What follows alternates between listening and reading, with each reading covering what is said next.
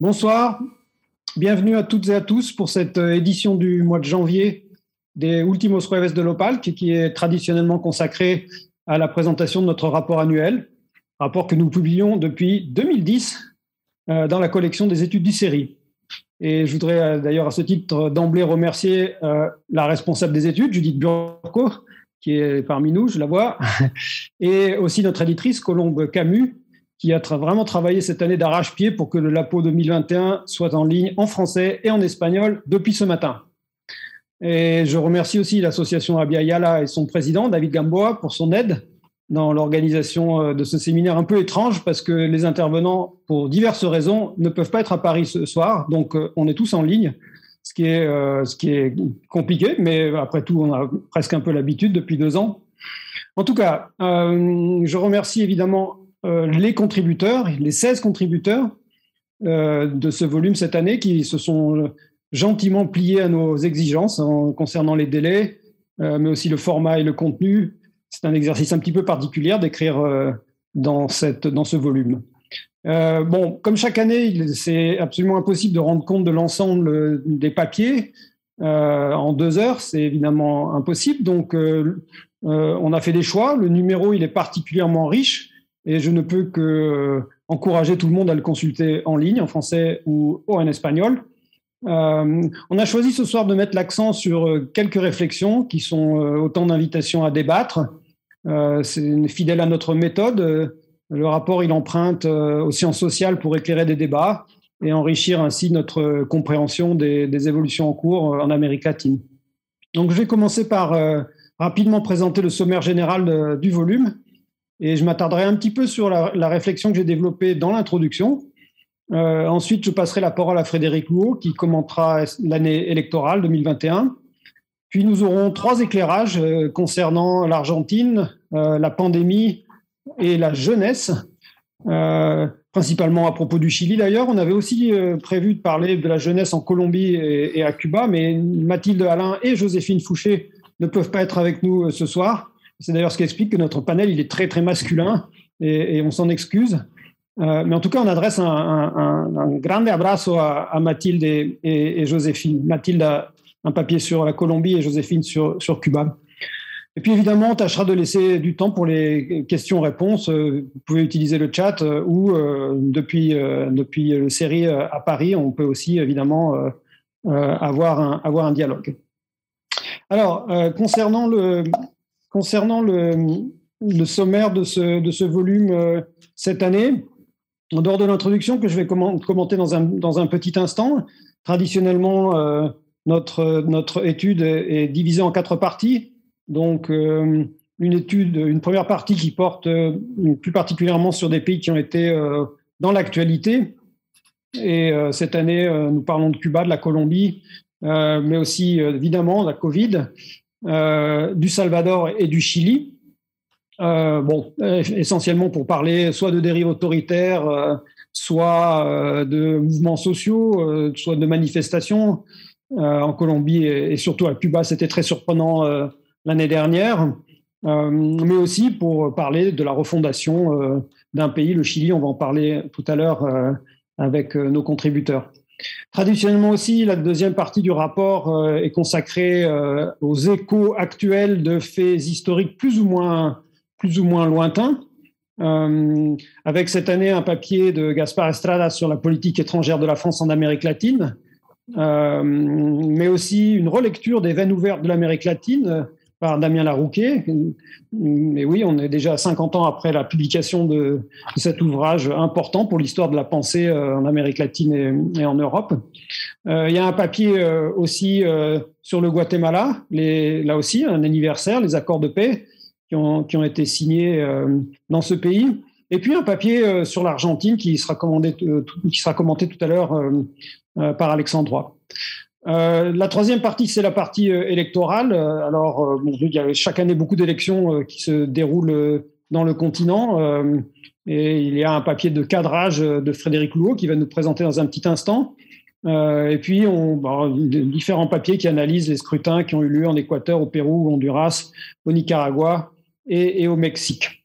Et puis enfin, il y a aussi traditionnellement une quatrième partie qui est un dossier avec un thème qui est davantage creusé, des papiers qui sont plus longs. cette année, il s'agit de la problématique de l'engagement politique des jeunes dans, le cône sud de, de l'Amérique latine et qui a été rédigé par Camila Carvalho, qui tout à l'heure va nous le présenter. Voilà, alors quelques mots sur, euh, sur l'introduction euh, euh, générale. C'est bon, difficile d'évoquer, disons, en quelques mots, cette, cette réflexion, mais traditionnellement, dans l'introduction de ce rapport, on soulève quelques questions qui peuvent faire débat.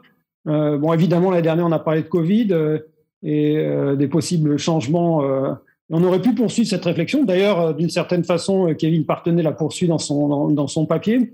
Mais dans l'introduction cette année, euh, j'ai préféré tenter d'attirer l'attention sur une évolution qui n'est pas forcément si importante. C'est un petit peu un pari que, que, je fais dans, dans, cette introduction en parlant du, du Mexique et en parlant du temps du Mexique dans, au sens de, disons, une évolution qu'on attendait depuis longtemps euh, et qui est peut-être en train de se, de se, dessiner avec une évolution des repères géopolitiques euh, du continent.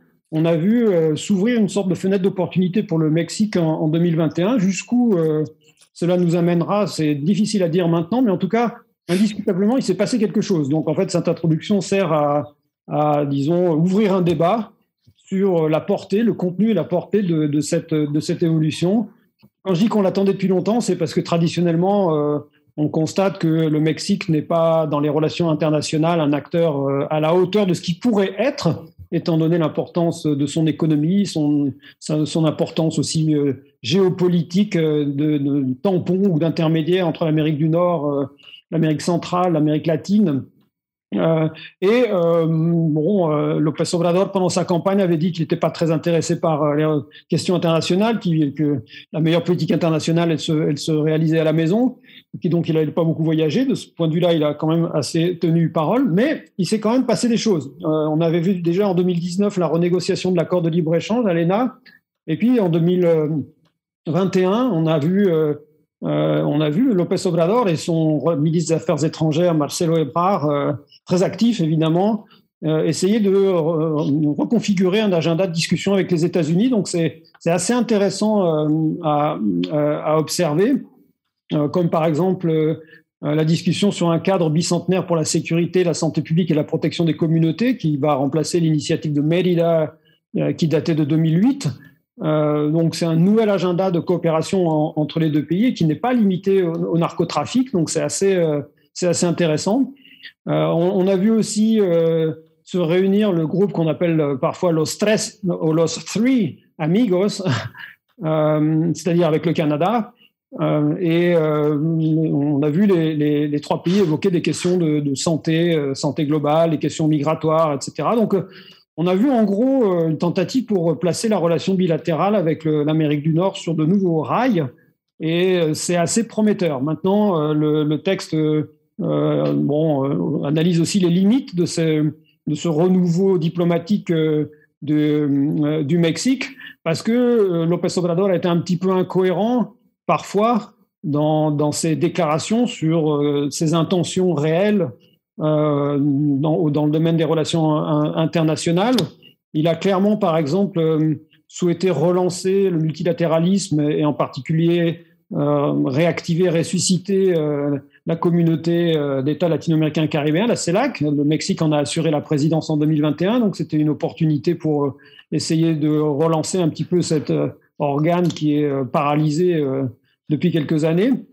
Euh, mais il l'a fait de telle façon qu'il euh, s'est finalement euh, pas, disons, il s'est pas attaché à créer du consensus en, disons, en essayant de, relancer ce, multilatéralisme sur, sur, des bases qui sont assez politiques. Et on a vu AMLO, par exemple, parler à Cuba. On a vu Cuba invité spécial des commémorations du bicentenaire de l'indépendance du Mexique. Euh, bon, donc euh, ça, c'est pas de nature à reconstruire du consensus dans une région qui est profondément euh, polarisée au plan politique et ce depuis, depuis maintenant plusieurs années. on a vu le Mexique quand même très actif à propos du Venezuela. C'est aussi une façon de se positionner sur, disons, dans les relations internationales. Ça n'a pas abouti à grand-chose, mais c'est quand même important il y avait déjà eu ce positionnement qui, avait consisté à accueillir Evo Morales et maintenant on, voit, on voit euh, le Mexique tenter de jouer un rôle de médiation s'appuyant sur la Norvège euh, concernant, concernant le, Venezuela. On a vu aussi le Mexique se rapprocher de l'Argentine pour essayer de constituer un axe progressiste. Ils ont concerté leur euh, abstention lors de votes contre le Nicaragua à l'OEA. C'était en juin, puis une deuxième fois en octobre. Donc c'est assez intéressant. Et puis finalement, euh, je ne veux pas être trop long, mais le point d'orgue euh, en quelque sorte de l'activisme diplomatique euh, du Mexique, ça a été le sixième sommet de la CELAC en septembre. bon, avec un certain pouvoir de convocation du, du Brésil, pardon, du, Mexique, justement, non, le Brésil n'y était pas, parce qu'il y a quand même 16 présidents qui ont fait le déplacement. Le Brésil et l'Argentine ont brillé par leur absence, mais, les autres pays étaient là. C'est beaucoup plus que ce qui s'était passé en 2017 à Punta Cana, en République dominicaine. mais là encore, bon, quand on regarde les débats, les discussions et la déclaration ou les déclarations finales, on se rend compte que ça manque un petit peu de, contenu et euh, l'exercice a été un petit peu pollué par quelques déclarations euh, où on ne sait pas très bien ce que voulait euh, López Obrador, s'il veut liquider l'organisation des États américains, s'il veut construire quelque chose qui ressemble à, l'intégration européenne ou s'il veut tout simplement un forum de délibération, de discussion politique. C'est pas clair et c'est un petit peu la conclusion de cette réflexion sur le nouveau rôle euh, diplomatique du Mexique, c'est-à-dire on ne sait pas exactement quelle est la finalité, quelle est l'ambition, ni quels sont les moyens et les méthodes euh, pour y arriver. Mais, il y a quand même une évolution. donc, en, dépit euh, de ces réserves et de ces nuances, je pense qu'on ne peut pas nier qu'en 2021, le Mexique a passé à la vitesse supérieure concernant les questions de politique internationale et évidemment, euh, il reste à voir, euh, reste à confirmer, comme on dit souvent. Euh, on continuera à observer ça en, 2022.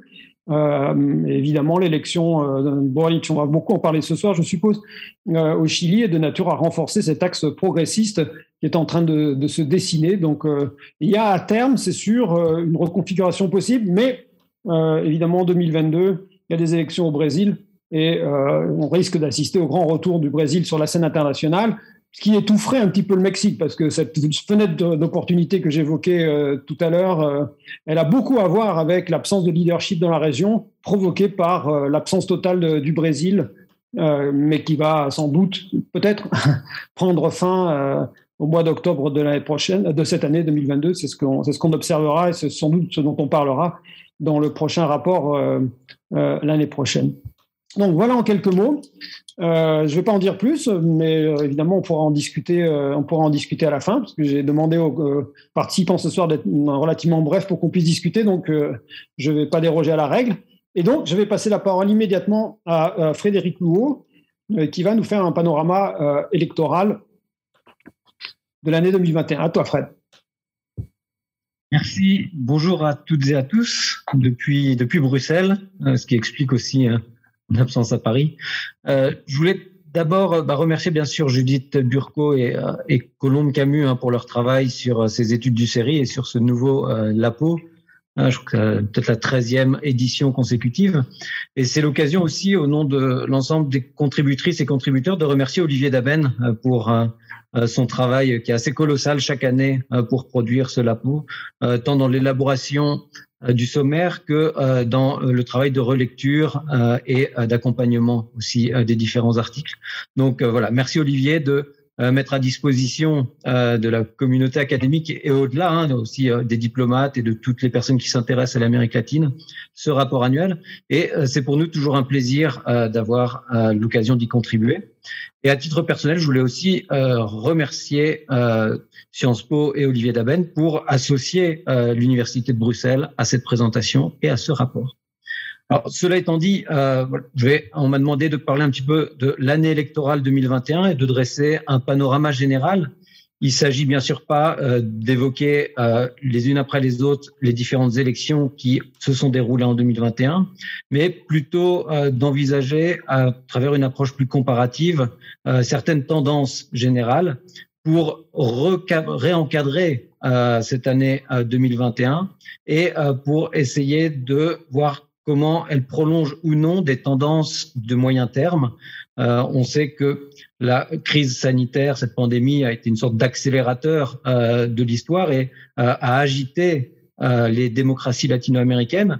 Mais il faut pas oublier non plus qu'il y avait des recompositions en cours avant la crise de 2020 et que déjà les années 2018-2019 avaient été des années pour lesquelles les élections avaient provoqué certaines recompositions assez importantes. Donc l'idée, c'était aussi dans cette introduction de la partie électorale d'essayer d'envisager cette année 2021 dans le moyen terme de ces recompositions et d'essayer de réévaluer la pertinence peut-être des publications des années passé et de voir notamment en termes de virage conservateur ou en termes de polarisation politique ce que nous apprend 2021 sur ces transformations. Alors, une année électorale qui a été chargée, euh, comme vous allez pouvoir le voir sur la slide euh, suivante, euh, et qui a été marquée par certaines personnalités politiques.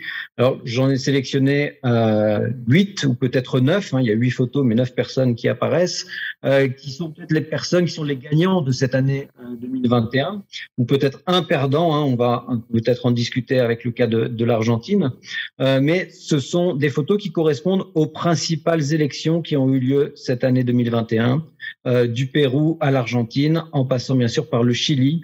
Euh, le Chili qui est peut-être l'année, euh, pardon, le pays qui a euh, rythmé cette année électorale, puisque les Chiliennes et les Chiliens ont voté à plusieurs reprises cette année hein, pour les élections locales et constituantes au mois de mai, puis deux fois pour les élections générales présidentielles en novembre et en décembre.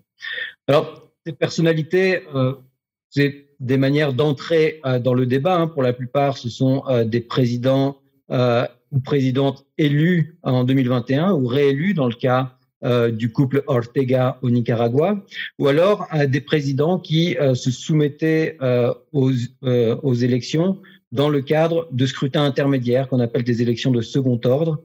C'est ce qu'on voit en bas avec les trois présidents en exercice au Salvador, au Mexique et en Argentine. Alors, sur la slide euh, suivante, euh, vous allez euh, pouvoir aussi accompagner un petit peu ces enjeux principaux. Et d'abord, pour qu'on parle de manière plus précise de l'évocation de ces différents types de scrutins, puisque il y avait beaucoup d'élections, hein, une quinzaine d'élections en 2021 dans 11 pays. certains pays qui ont organisé plusieurs élections la même année, toujours dans ce contexte de crise sanitaire, mais aussi de relance euh, des économies nationales. On a fait le focus euh, dans le cadre euh, de ce rapport sur cinq élections qui sont cinq élections générales. donc, on a isolé plutôt quatre élections générales et une élection de mi-terme. Hein. vous allez retrouver un chapitre sur l'Équateur, un chapitre sur le Pérou, un chapitre sur le Nicaragua et un chapitre sur le Honduras. Euh, le cas du Chili fait l'objet d'un chapitre à part en dehors de la partie électorale, mais euh, les contributeurs sont là ce soir et on va pouvoir euh, l'évoquer. Et il y a eu aussi trois élections qu'on appelle des élections de mi-terme ou des élections intermédiaires, qui sont des élections législatives à mi-mandat, qui ont eu lieu à El Salvador, au Mexique et en Argentine, qui ont été présentées par les observatrices, observateurs et les médias comme euh, des tests électoraux pour euh, les présidents qui avaient été élus, euh, Nayib Bukele au Salvador, AMLO au Mexique et Alberto Fernandez en Argentine. ces scrutins qu'on appelle des scrutins de, niveau national, hein, que ce soit de premier ou de second ordre, ont masqué un petit peu l'attention, mais il ne faut pas oublier qu'il y a eu d'autres scrutins locaux ou régionaux en Amérique latine, dont on parle moins euh, dans le rapport, mais euh, qui sont aussi intéressants euh, à mentionner, notamment en Bolivie, au Paraguay et au Venezuela, où il y a eu des élections régionales qui ont été marquées par le retour finalement de l'opposition dans le jeu entre guillemets électoral. Alors, ces élections ont été marquées aussi par une tendance qui se confirme, c'est une tendance à la baisse de la participation. Mais là encore, le thème de la participation électorale est à manier avec une certaine prudence. puisque on observe des différences assez, assez importantes d'un pays à l'autre en termes de participation électorale.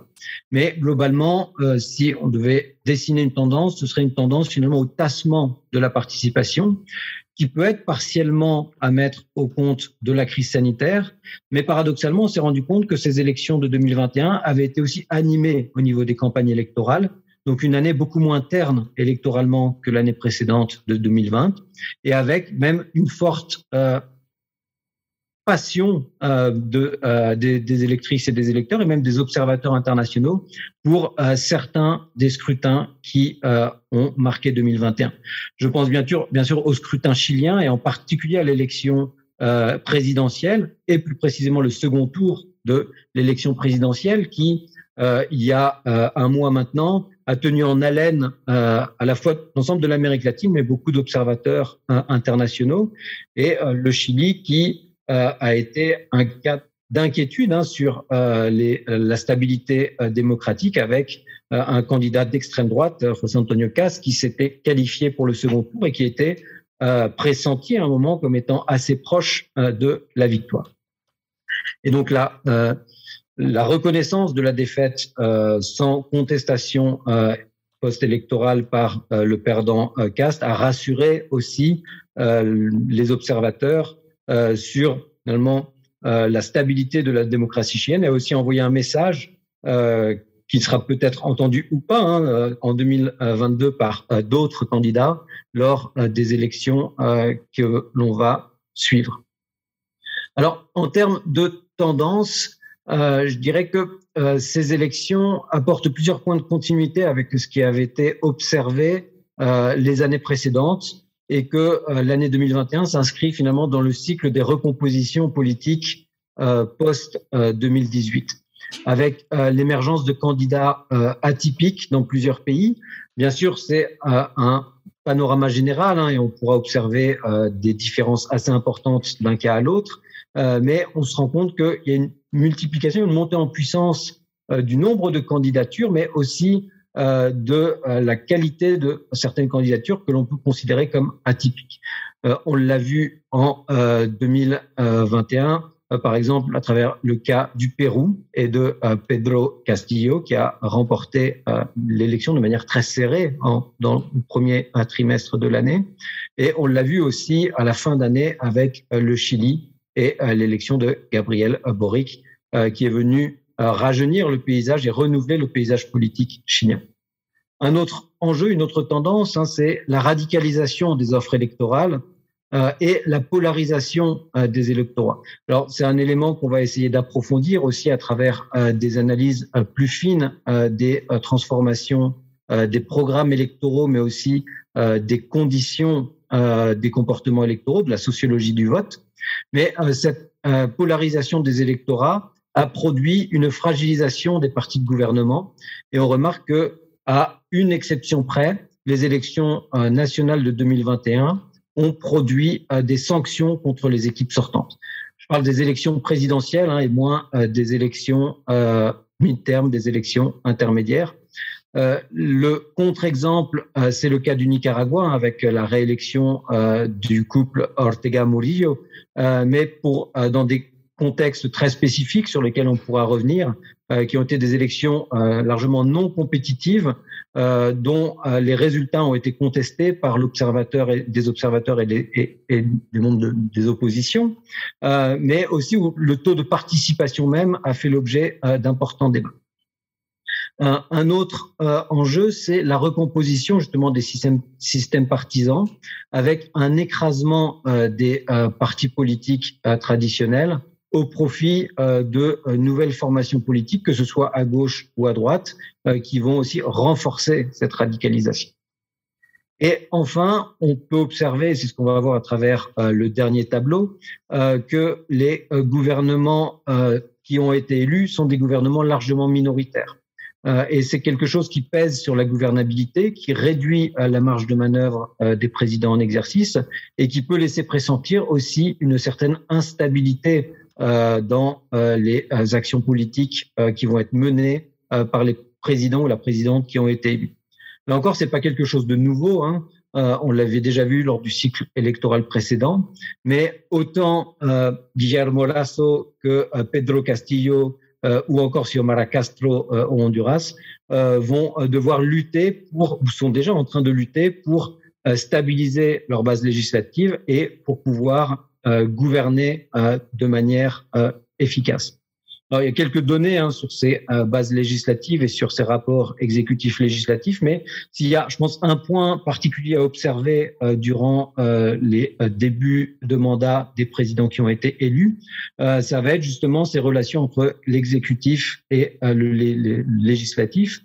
On aurait pu croire justement que d'après les données dont on disposait que Xiomara Castro au Honduras allait avoir, elle est la présidente qui aurait la main peut-être la plus libre pour gouverner parce qu'elle bénéficie d'une légitimité euh, électorale euh, importante de par euh, la marge de victoire à l'élection présidentielle, mais aussi parce que elle avait une base législative qui, a priori, était un petit peu plus élevée que celle des autres présidents élus au Pérou, au Chili et en Équateur. Je mets là encore de côté le cas du Nicaragua qui est assez particulier. Mais euh, l'actualité la plus récente, et on y reviendra peut-être dans la discussion, nous montre que euh, même lorsque sur le papier euh, la base législative euh, est présentée comme relativement stable, euh, ça, il faut aller observer de manière plus fine les évolutions des rapports de force au Congrès. Et dans le cas du Honduras, on voit que Xiomara Castro a été mise en difficulté avant même le début de son mandat à travers des dissidences au sein de son propre parti. Alors, ces euh, réflexions sur la stabilité euh, des, et la marge de manœuvre des gouvernants et plus largement euh, l'ancrage des démocraties en Amérique latine vont bien sûr pouvoir être prolongées euh, très rapidement puisque euh, l'Amérique latine est encore en période électorale actuellement, parce que le 6 février, euh, il y a une élection présidentielle au Costa Rica, puis en milieu d'année, il va y avoir une élection présidentielle, euh, des élections générales en Colombie, et on terminera l'année électorale 2022, comme il a été mentionné par Olivier Damen, par des élections, c'est crucial pour le Brésil, et donc on va aussi essayer de terminer ce cycle et de produire ensuite, à la fin de l'année 2022, une analyse plus globale de ces euh, transformations électorales et de ces alternances et continuités présidentielles. Très bien, merci. Merci Frédéric. Euh, je vais passer la parole maintenant à Kevin Partenay. Kevin, si tu es, tu es là. Oui, oui, je suis là. Merci. Merci beaucoup Olivier. Alors euh, avant toute chose, bonsoir à tous. Je m'associe au remerciement de, Frédéric à l'intention d'Olivier Daben pour la production euh, cette année à nouveau de ce travail absolument euh, gigantesque et qui vraiment nous est utile à tous. Donc un grand merci, un grand merci également à, Sciences Po et aux séries, à Judith et Colombe qui nous aident infiniment dans la, mise en œuvre de, et en forme de ce, document. Alors je vais hum, revenir pour ma part sur un aspect assez spécifique et, singulier de, de, ce qui est en train de se passer dans le continent, c'est-à-dire les, réactions, on va dire, plus euh, internationales, un raisonnement un peu plus international qui touche euh, à la question du Covid, à la question de la crise sanitaire euh, qui a affecté le continent de manière extrêmement forte depuis 2020. Et le texte que je propose dans ce numéro du, du LAPO revient sur la diplomatie, ce que j'ai qualifié de diplomatie des vaccins, euh, en essayant précisément d'apporter une réflexion sur la manière dont euh, cette diplomatie des vaccins euh, s'imbrique dans deux horizons de réflexion de manière plus généraux. Celui d'une part du jeu des grandes puissances qui se joue en Amérique latine, et puis une réalité qui est celle, on va dire, d'explorer la, la, place, le rôle de l'Amérique latine dans, de manière plus générale, l'ordre global. Donc de ce point de vue, euh, la question de la manière dont les États latino-américains euh, ont œuvré vis-à-vis du Covid euh, a très largement réactivé aussi un certain nombre de réflexions qui sont des réflexions historiques que on connaît probablement plus ou moins tous et qui ont jalonné la réflexion précisément sur l'évolution du continent. C'est une réflexion qui touche à l'articulation entre dépendance et autonomie. Euh, sur ces questions de, dépendance, surtout, on peut voir que le Covid euh, nous offre un cas euh, empirique, en tout cas d'exploration ou d'étude très, très opérationnel dans la mesure où, sur le plan technique, sur le plan industriel ou de production, les États latino-américains, en tout cas la majorité d'entre eux, dans une première séquence de la pandémie, n'étaient pas en mesure ni de produire ni de distribuer des vaccins. C'est en train de changer. Euh, je ne l'ai pas remarqué dans ce papier-là parce que les, délais sont, allongés d'écriture et de publication, mais c'est une situation qui est en train de changer euh, dans les, on va dire, six derniers mois, euh, avec la constitution d'un axe Argentine-Mexique qui permet de changer un peu cette donne précisément et de distribuer des vaccins depuis l'Amérique latine à des pays spécifiquement latino-américains. Donc, au-delà de cette considération, ma réflexion spécifique, elle est d'essayer de, questionner comment l'Amérique latine s'est positionnée vis-à-vis de cette, cette, pandémie et essentiellement vis-à-vis -vis des grandes puissances en questionnant l'idée de la dépense. Alors, comment j'ai euh, procédé? Ma, présentation, je vais la euh, diviser en deux grands temps, c'est-à-dire comment je procède à cet examen, à cette exploration empirique, et quels en sont les principaux résultats, pour être le plus rapide possible. Alors, l'examen euh, empirique que j'ai pu mener consiste en fait à relier deux deux types de données euh, assez euh, différents. Euh, l'un qui renvoie aux questions qui, sont, qui touchent spécifiquement au vaccin, c'est-à-dire comment les États s'approvisionnent, quelle est la structure des achats, quelle est la structure des donations et quelle, quelle, est la structure des approvisionnements, c'est-à-dire selon quel rythme les vaccins arrivent directement dans les États latino-américains. donc, cette exploration, je l'amène en prenant comme cible une série de vaccins que je rattache à des configurations géopolitiques spécifiques, euh, c'est-à-dire des vaccins que l'on peut qualifier de manière un peu rapide, mais on pourra en revenir à ces questions-là dans, le débat, euh, les vaccins que l'on peut qualifier de chinois avec trois, voire quatre, aujourd'hui cinq types de vaccins différents, euh, des vaccins que l'on peut qualifier d'occidentaux, c'est-à-dire qui euh, mêlent dans leur chaîne de production euh, les États-Unis, l'Europe, voire éventuellement d'autres États non membres de l'Union européenne, et puis alors, les vaccins, mais ils sont en nombre plus réduit, russes. dans un premier temps, le Sputnik 5, puis le Sputnik Light, aujourd'hui, qui est en cours de production, qui sera bientôt distribué dans les États latino-américains précisément. Donc, comme je vous le disais, il y a ce premier type de données-là, c'est-à-dire savoir comment les États latino-américains se sont approvisionnés en vaccins dits chinois, en vaccins dits occidentaux ou en vaccins dits russes. Euh, donc, achat et donation. Cette batterie de données, je la mets en confrontation avec un autre type de données qui est celui de savoir comment, sur le plan diplomatique et des politiques étrangères, les États vont avoir euh, une position qui est de plus ou moins grande proximité ou alignement avec ces fameuses grandes puissances. En l'occurrence, la Chine, la Russie et les États-Unis. Alors, pour construire cette idée d'une configuration euh, diplomatique, euh, j'utilise un certain nombre de variables euh, qui vont permettre pour les différents États, les différentes puissances, encore une fois, les États-Unis, la Chine et la Russie, de savoir si le Chili, l'Argentine, le Mexique se situent de manière plus ou moins alignée vis-à-vis de, donc, de, ces, trois grandes puissances. Alors tout ça nous donne une, une, base de données euh, quantifiées à travers laquelle on peut précisément commencer à corréler les données disponibles sur la question sur les volumes de vaccins achetés ou donnés et puis le degré d'alignement des pays vis-à-vis -vis des grandes puissances. Donc, en croisant ces données, on peut poser la question euh, précisément de savoir s'il existe euh, une diplomatie des vaccins.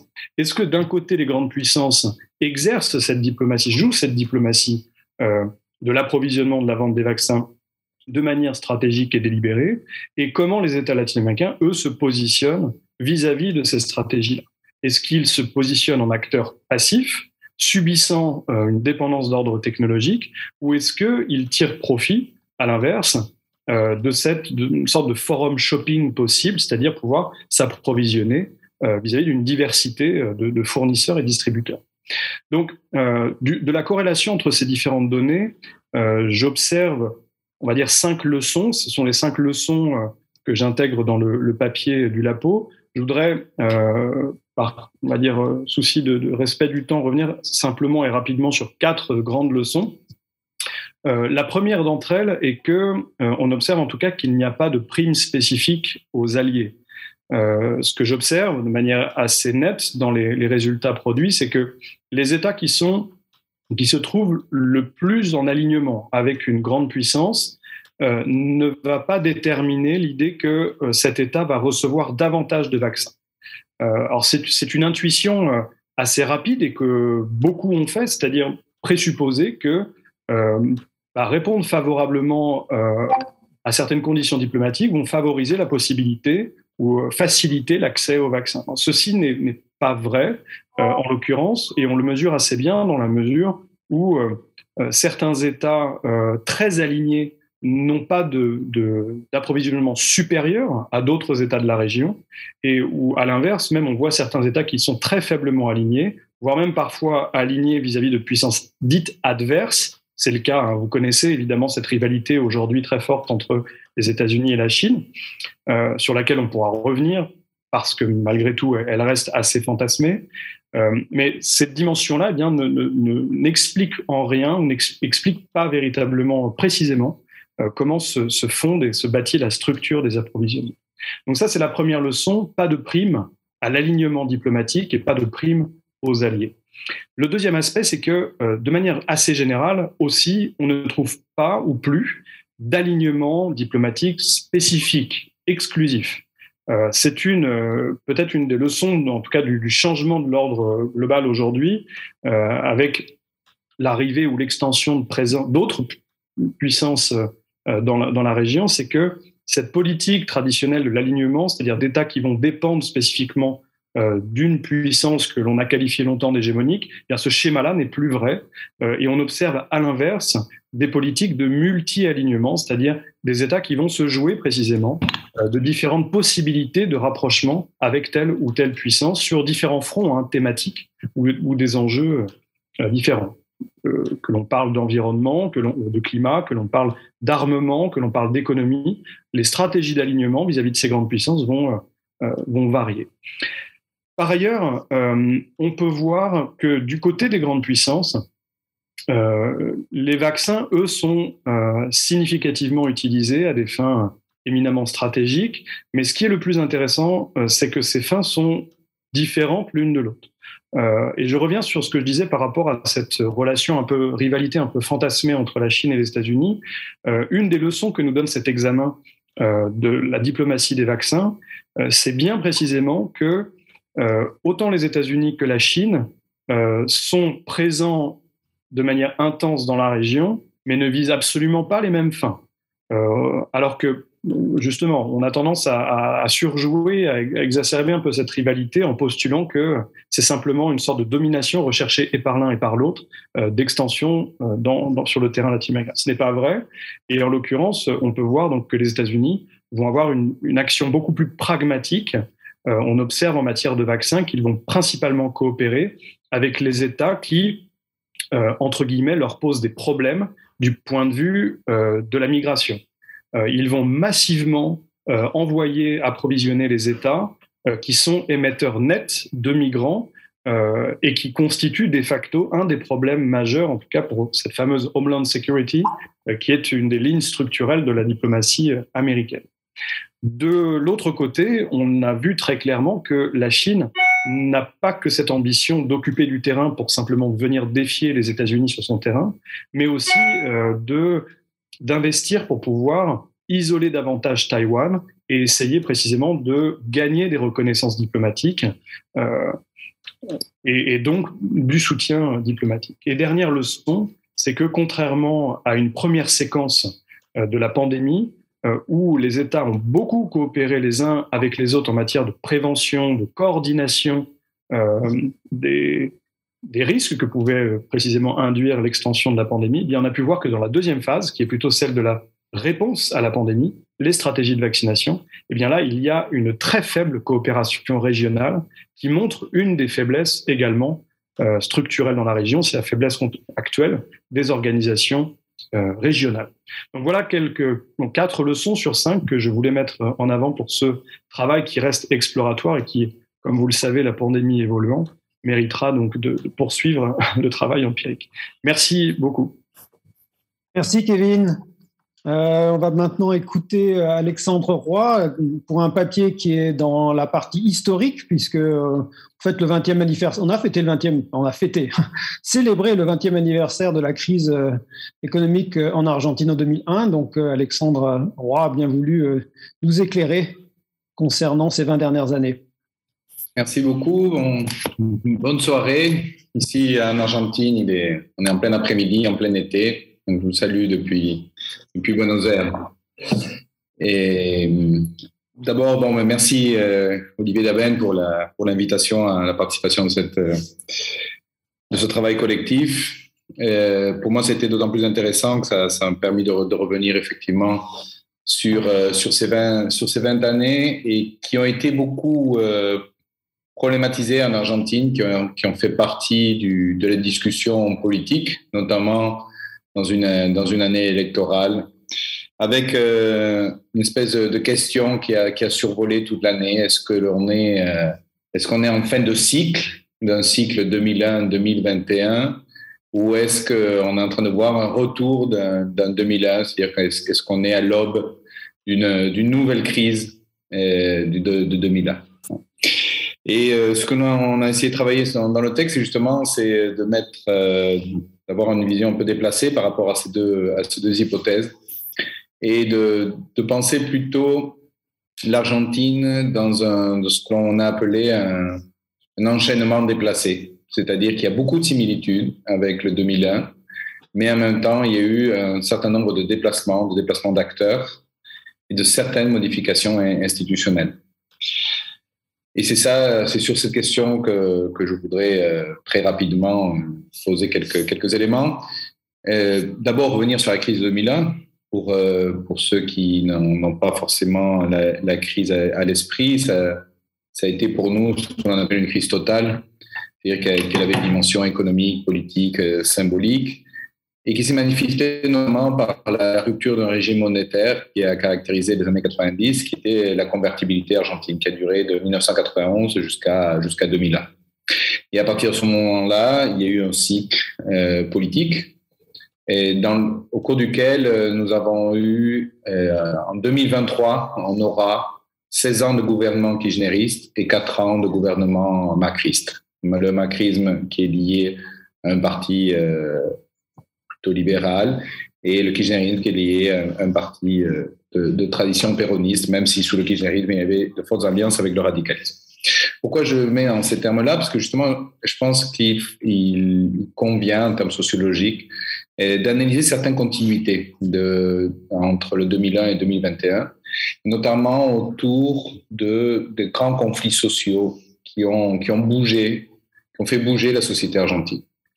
Et euh, dans le travail, on, souligne notamment trois de ces grands conflits. Euh, le premier est la question des dettes au pluriel, question qui est d'autant plus d'actualité qu'aujourd'hui en Argentine, on est en train de, vivre au rythme de l'accord ou non avec, euh, le FMI. Je rappelle que l'Argentine a, un crédit, a pris un crédit sous le macrisme qui correspond à presque 60% des accréances euh, du FMI. Donc, c'est une discussion importante pour l'Argentine et puis pour, d'autres pays, notamment pour l'Amérique latine. Et c'est justement une des questions qui a traversé une grande partie euh, de cette période 2001-2021. Euh, même si le kirchnerisme a, payé sa dette, la dette complète avec le, avec le FMI, et, il a réduit la dette en dollars en ayant une, dette qui était à 90% une dette en monnaie nationale, en peso argentin. Et avec le, le il y a eu un retour de la présence euh, de cette dette. Et c'est, c'est une des questions qui traverse une grande partie des conflits sociaux et politiques et qui va être déterminante notamment pour les, les, prochaines élections parce qu'une des raisons, a une, un des débats qu'il y a actuellement autour de la dette, c'est de savoir si elle a des effets positifs ou des effets négatifs d'un point de vue électoral. Actuellement, selon les derniers sondages que l'on a, 70% euh, des Argentins considèrent qu'un accord avec le FMI est nécessaire et souhaitable, ce qui serait une, exception dans l'histoire euh, argentine, puisqu'en général, il y a une très mauvaise opinion publique du rapport au FMI. Et ce serait une exception, que ça rendrait compte aussi d'un certain essoufflement social autour des, des, discussions et des négociations autour de la dette et, du FMI. Mais ça a été une constante. Ça a été une constante pendant, pendant ces, ces, 20, ces 20 années, indépendamment du fait que, comme je disais, le kirchnerisme a, a, payé largement les dettes et le macrisme en est, en est revenu. Et pourquoi je veux souligner cette constante? Ça, ça rend compte d'un élément central de la forme, d'une forme politique en Argentine, notamment dans certains secteurs, d'utiliser la dette euh, sous des formes euh, à des fins politiques. Et on pourra revenir dans la discussion sur cette question-là. La deuxième question qui s'est installée pendant ces 20, ces 20 ans en Argentine, c'est euh, ce qu'on peut appeler une dette sociale, si vous voulez, mais qui est, liée à la transformation du marché du travail. L'Argentine, jusqu'à la moitié des années 90, c'était une société de plein emploi et qui connaît très rapidement des niveaux de chômage élevés et des niveaux de pauvreté élevés, notamment au moment de la crise de 2001. Or, pendant ces 20, ces 20 années, ce que l'on voit, c'est qu'il y a eu certaines politiques sociales, notamment sur le kirchnerisme, qui ont permis de réduire les niveaux de pauvreté et d'indigence, mais malgré tout, il euh, s'est approfondi euh, tout le secteur informel de, la société argentine, à tel point que pendant la pandémie, ça a été un grand objectivateur. Parce que si la population, la population en âge de travailler en Argentine est à peu près de 24 millions d'habitants, et une des politiques qu'il y a eu pendant la pandémie qui a été de financer avec un, revenu familial d'urgence, s'appelait l'IFE, Ingreso Familiar d'Emergencia. Il y a eu 11 millions de personnes qui ont sollicité ce, revenu. Et ce revenu, justement, était un revenu que pouvaient solliciter ceux et celles qui n'étaient pas, n'avaient pas un emploi. Donc, vous voyez c'est presque la moitié de la, population euh, en âge de travailler qui a sollicité euh, cette politique et ce qui a objectivé d'une certaine façon dans la société argentine cette, cette image euh, du monde du travail.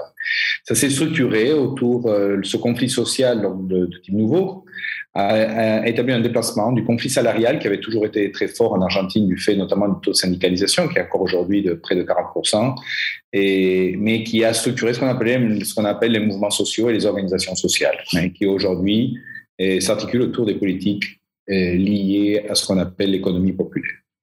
Et troisième conflit, ou troisième dimension des dettes au pluriel, sont les dettes fiscales. Et pendant ces 20 années, nous avons eu trois grands conflits sociaux et trois grands conflits sociaux qui ont eu des effets euh, politiques euh, profonds. Sous le kirchnerisme, le conflit avec euh, El Campo, entre, c'est la catégorie native du conflit politique, c'est-à-dire le, conflit avec l'agro-exportation, un conflit lié aux retentions fiscales, un conflit avec les syndicats, qui a eu le kirchnerisme, autour de la catégorie des, impôts revenus, et un conflit qui a eu le macrisme autour de, des retraites. Ces trois conflits sont liés à, des, conflits, à euh, d'équilibre fiscaux. Dans un cas, dans le cas du kirchnerisme, pour euh, augmenter euh, la captation d'impôts et dans le cas du, du macrisme, pour diminuer les dépenses. Mais enfin, c'est assez structurant. Donc il y a trois grands conflits autour des dettes, les dettes financières, et les dettes sociales et les dettes fiscales qui, à notre sens, sont des conflits qu'on pourrait dire structurants et qui continuent. Deuxième point sur lequel je vais passer un, peu plus vite, mais qui, est important. En Argentine, en 2015, s'est organisé un mouvement qui s'appelle Ni Una Menos, euh, aucune en moins, je ne sais pas comment on pourrait faire la traduction en français, mais qui était un, mouvement qui, euh, qui rendait compte euh, d'un refus, d'un rejet politique et d'une structuration politique d'un refus du de ce qu'on appelait en Argentine très rapidement un féminicide. Un féminicide qui est une figure légale en Argentine et, qui, à partir de là, a, structuré le les mouvements féministes et qui ont été en grande partie au cœur de la vie politique argentine de 2015 jusqu'à aujourd'hui. Je dirais jusqu'à la votation sous le gouvernement d'Alberto Fernandez du droit à l'avortement.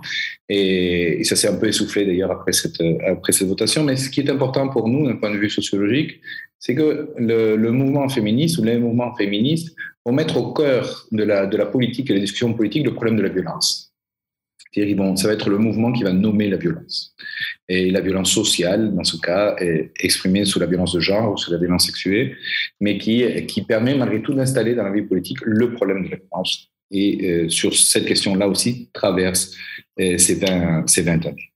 Et troisième point, et dernier point, qui, qui nous paraît important pour, pour caractériser ce processus de 20 ans, à nouveau, on ne pense pas tellement en termes de cycle, sinon en termes d'enchaînement différentiel et, se pose sur le plan de l'interprétation du sens commun, pour dire d'une certaine façon. C'est-à-dire, sous le kirchnerisme, il y a eu une forte intervention dans l'espace public pour dénoncer, euh, particulièrement certains journaux comme Clarín, avec euh, une campagne qui s'appelait Clarín Miente, Clarín ment. Et, le problème, c'est que l'accusation de mensonge à, un des médias, c'est bien sûr euh, étendu à l'ensemble des médias. Il y a un soupçon euh, autour de la parole publique. Ce soupçon autour de l'appareil public s'est articulé également à une mise en crise des numéros publics. Sous le kirchnerisme, il y a eu une intervention forte de l'INDEC pour différentes raisons, mais qui a, qui a fait qu'il n'y avait pas de numéro public stabilisé. À un moment donné, on avait euh, près de 27 indices euh, d'inflation en Argentine qui, euh, qui disputaient quel était le vrai nombre, de le vrai numéro d'inflation.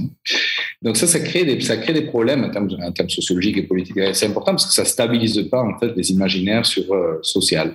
Comme je vous ai dit auparavant, il n'y a pas de stabilisation euh, d'une image de la structure sociale. On a, on a du mal à mesurer en Argentine ce qu'est la structure euh, sociale en termes socioprofessionnels, et on a du mal également à stabiliser certaines interprétations minimum du monde et auxquelles les médias et, les organismes publics de statistiques contribue. À cela s'est ajouté pendant le macrisme une forte intervention de la justice et qui a mis en crise également la, parole judiciaire. Donc on a trois formes de, crise d'interprétation est, qui est assez problématique.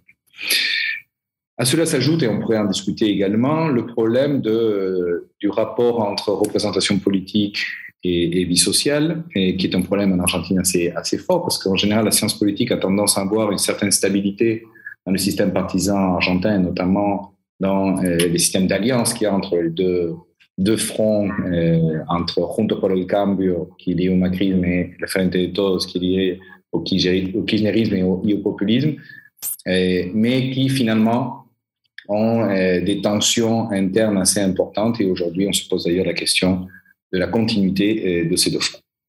Pour en finir, et L'intérêt pour nous de cette analyse en, termes d'observation, de, de, de, de, continuité de grands conflits euh, plutôt structurants euh, en Argentine, nous, nous permet de, rendre compte d'un problème, d'une singularité argentine qui est liée à l'absence de modification institutionnelle profonde. D'ailleurs, on pourrait se poser la question s'il euh, il n'y a pas un problème semblable au, au Brésil, c'est-à-dire il y a des gouvernements qui ont des ambitions de transformation profonde, qui construisent leur accumulation politique autour d'un discours de transformation profonde, qui sont liés à des organisations syndicales, sociales, qui ont des demandes de transformation institutionnelle profonde, mais qui en même temps ne modifient pas les institutions. Et là, il y a un type de tension euh, entre la politique et la société qui est assez particulier et parce que finalement, en Argentine, on a toujours la constitution de 1994, qui est une constitution euh, assez rigide et liée au régime euh, du, du ménémisme.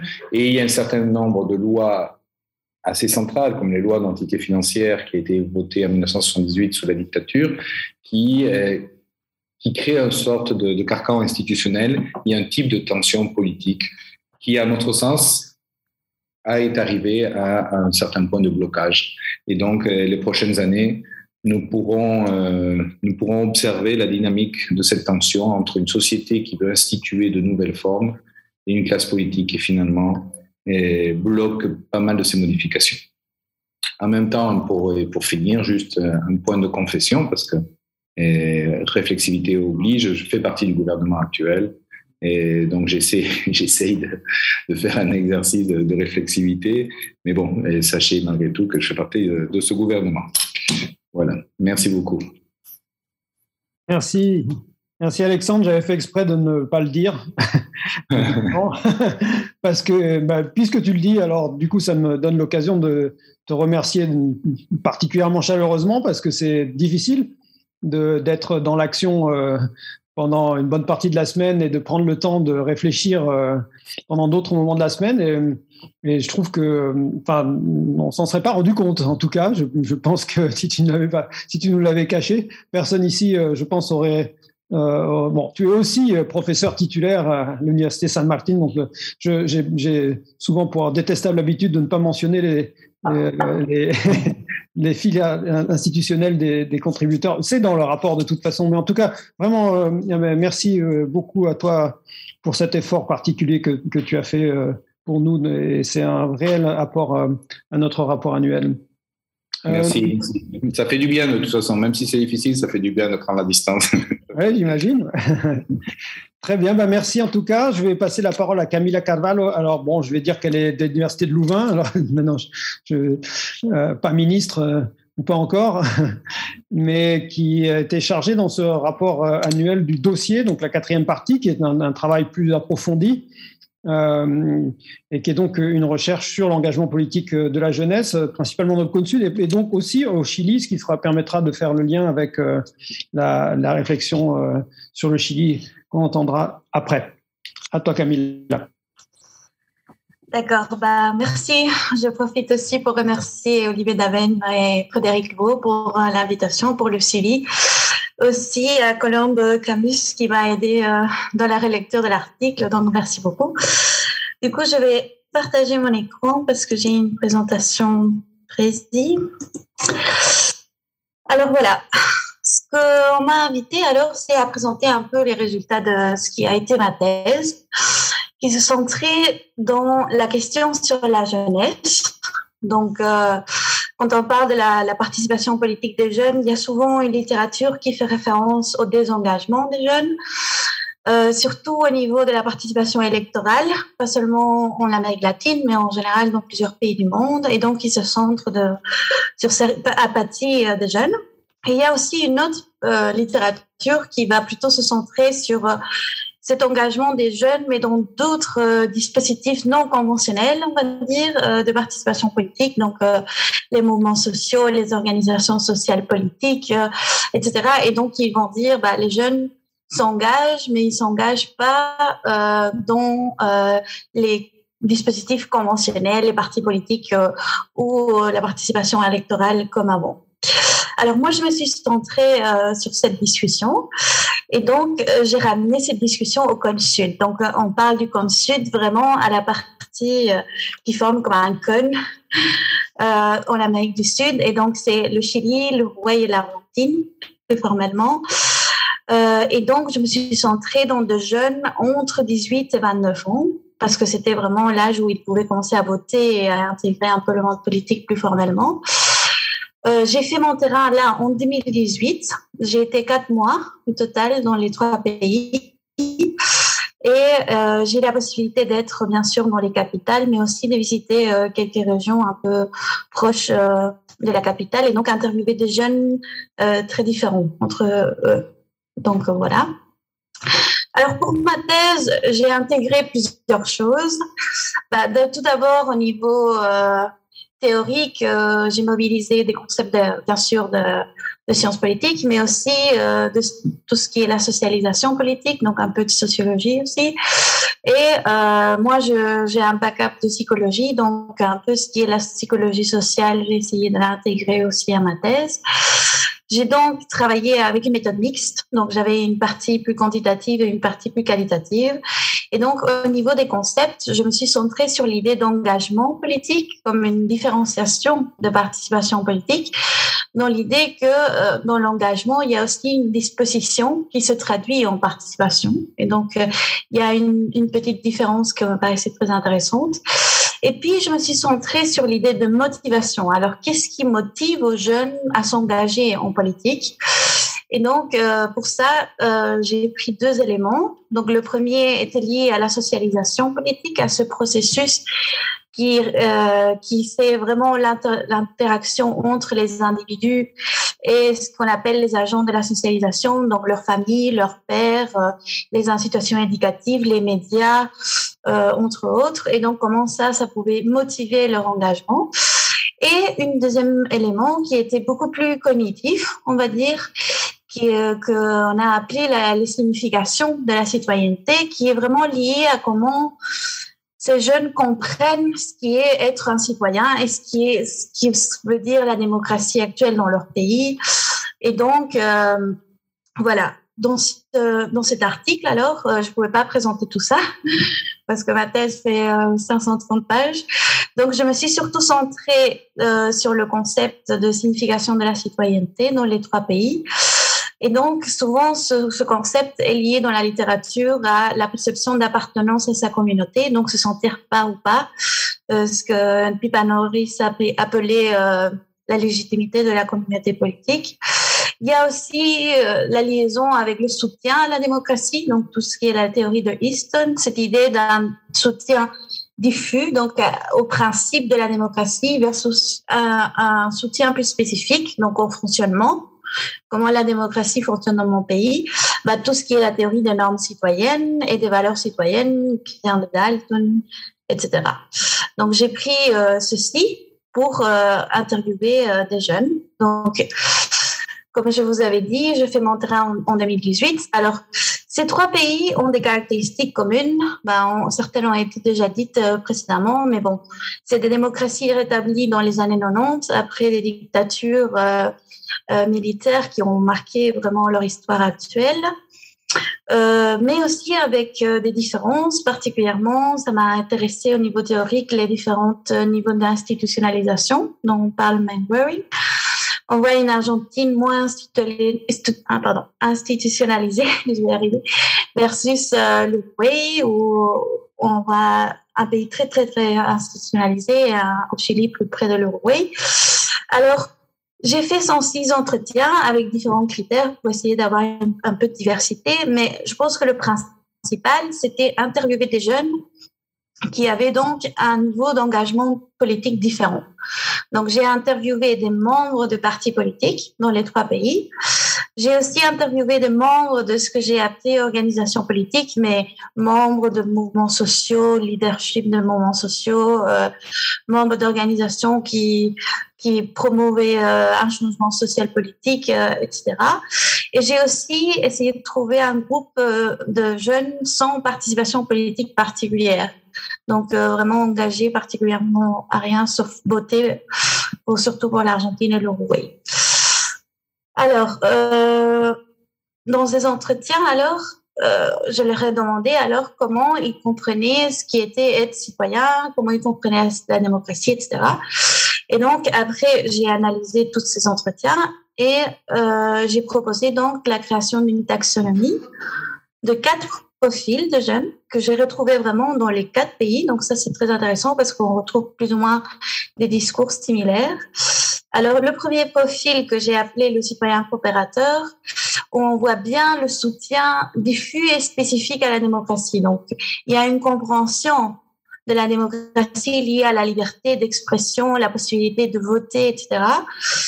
Et, donc, il y a une idée de défendre la démocratie très marquée dans leur discours. Et donc, ils se montrent très engagés avec leur communauté politique. Et il y a toujours dans leur discours de respect de l'ordre et de l'obéissance d'une certaine manière pour maintenir cette démocratie qu'on a eu tellement de mal à, à récupérer. Donc ça, c'est le premier profil. Le deuxième, je l'ai appelé le citoyen critique. Euh, ce qu'on voit dans ces jeunes, c'est qu'ils ont ils soutiennent vraiment cette idée de démocratie, mais quand on leur demande comment ça s'applique dans leur pays, ils arrivent même à dire que le pays n'est pas démocratique. Donc, ils sont dans la recherche d'avoir plus de démocratie. Et donc, euh, ils ont un soutien diffus, mais pas spécifique. Ils ont euh, très très engagés et dans leur discours apparaît très souvent cette idée du changement et aussi cette idée des inégalités. Ils comprennent la démocratie pas par la liberté d'expression mais plutôt pour les pour l'égalité et les, et les droits. Donc c'est une conception différente de ce qui est la démocratie. Et ce qui est aussi intéressant chez eux, c'est qu'il y a souvent une vision plus large de ce que c'est être citoyen. Ils l'associent pas à un territoire, mais beaucoup d'entre eux disaient se sentir plutôt citoyen latino-américain ou citoyen mondial, avec un conflit, avec cette idée de, euh, de limite, on va dire. Puis, euh, il y a un, troisième groupe que j'ai appelé les citoyens sceptiques euh, anti-système. Alors, chez, eux, il y, a, une critique beaucoup plus large que la mise en place de la démocratie, mais aussi du concept, des, principes. Alors, ils se montrent euh, très critiques à la conception que la démocratie implique au, niveau des inégalités et euh, au respect de des, euh, des, minorités. Donc, pour eux, la démocratie implique toujours la volonté des majorités, mais donc les minorités se voient toujours euh, mal placées dans ce système politique. Et donc, parmi ces jeunes, j'ai rencontré certains qui sont pour un système plus autoritaire. Donc, voilà un peu ce qu'ils avaient avant, et d'autres, au contraire, qui ont un système où euh, l'État a un rôle moins important, on va dire. Donc ça, ça, ça dépend aussi de l'idéologie du jeune. Qui est intéressant dans ce groupe, c'est vraiment le sentiment de pas d'appartenance à sa communauté, comme une distanciation entre eux et, et leur communauté. Et finalement, un quatrième groupe que j'ai appelé les citoyens sceptiques euh, euh, aliénés, euh, on voit chez eux une totale indifférence du système politique. Quand je leur demandais s'ils étaient d'accord avec la démocratie, toujours ils répondaient bah, je m'en fous un peu, je ne sais pas tellement bien ce que ça veut dire. et avec beaucoup de critiques de la politique en général, mais pas des choses spécifiques, à différence des citoyens plus critiques qui, euh, par exemple, critiquaient les politiques publiques et la façon dont ils étaient mis en place. Ici, c'était une critique euh, à la politique en général, pas très spécifique. Et ce qui est intéressant de ce groupe, en opposition aux sceptiques euh, anti-système, c'est qu'ils ont un sentiment d'appartenance, ils se sentent partie de leur communauté. Et donc, le respect de la loi apparaît super fort chez eux, ce qui est assez euh, intéressant euh, en opposition au groupe précédent. Alors, quand on fait la relation, donc on a fait ces, quatre profils, et après j'ai donc fait le croisement avec le niveau d'engagement. Donc, on avait membres de partis politiques, membres d'organisations sociales politiques et sans participation politique particulière. Et donc, j'ai, à l'aide d'une méthode de fiche, etc., que j'ai décrit un peu plus dans l'article, j'ai essayé de les mettre dans des catégories. Et donc, je pense qu'on observe des choses intéressantes. La première chose, c'est que dans cet esprit euh, du citoyen sceptique à l'aîné de, de suivre la loi, il s'est montré très euh, engagé à toujours voter, même si bah, souvent il me disait, je ne sais pas pourquoi, pour qui voter, je ne connais pas tellement, mais puisque le vote est obligatoire en Argentine et oui, il s'est montré très engagé avec le fait de devoir voter. Pour eux, c'était très important. Chose qui était très différente au Chili, où c'était plutôt les coopérateurs, comme dit la littérature, qui s'engageaient beaucoup plus à voter. Donc ça, c'est quand même intéressant dans la différence de vote obligatoire, vote volontaire. Euh, ce qui est pour la participation au parti politique, bah, là, évidemment, les citoyens coopérateurs, euh, dans cette idée de défendre la démocratie et se mobiliser pour ceux-ci étaient beaucoup plus engagés dans un parti politique, donc ils étaient plus souvent membres d'un parti politique.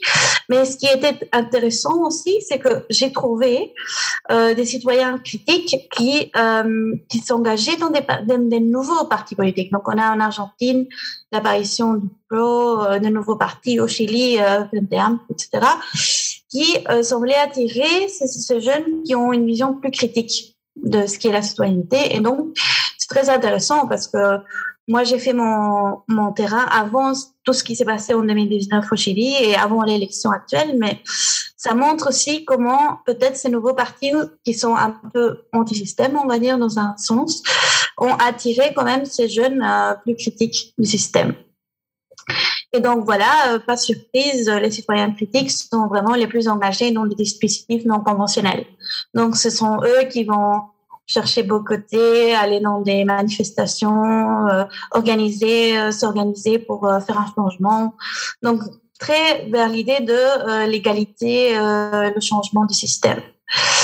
Et finalement, évidemment, les citoyens sceptiques anti-système étaient les moins engagés, je pense, ce qu'on a vu.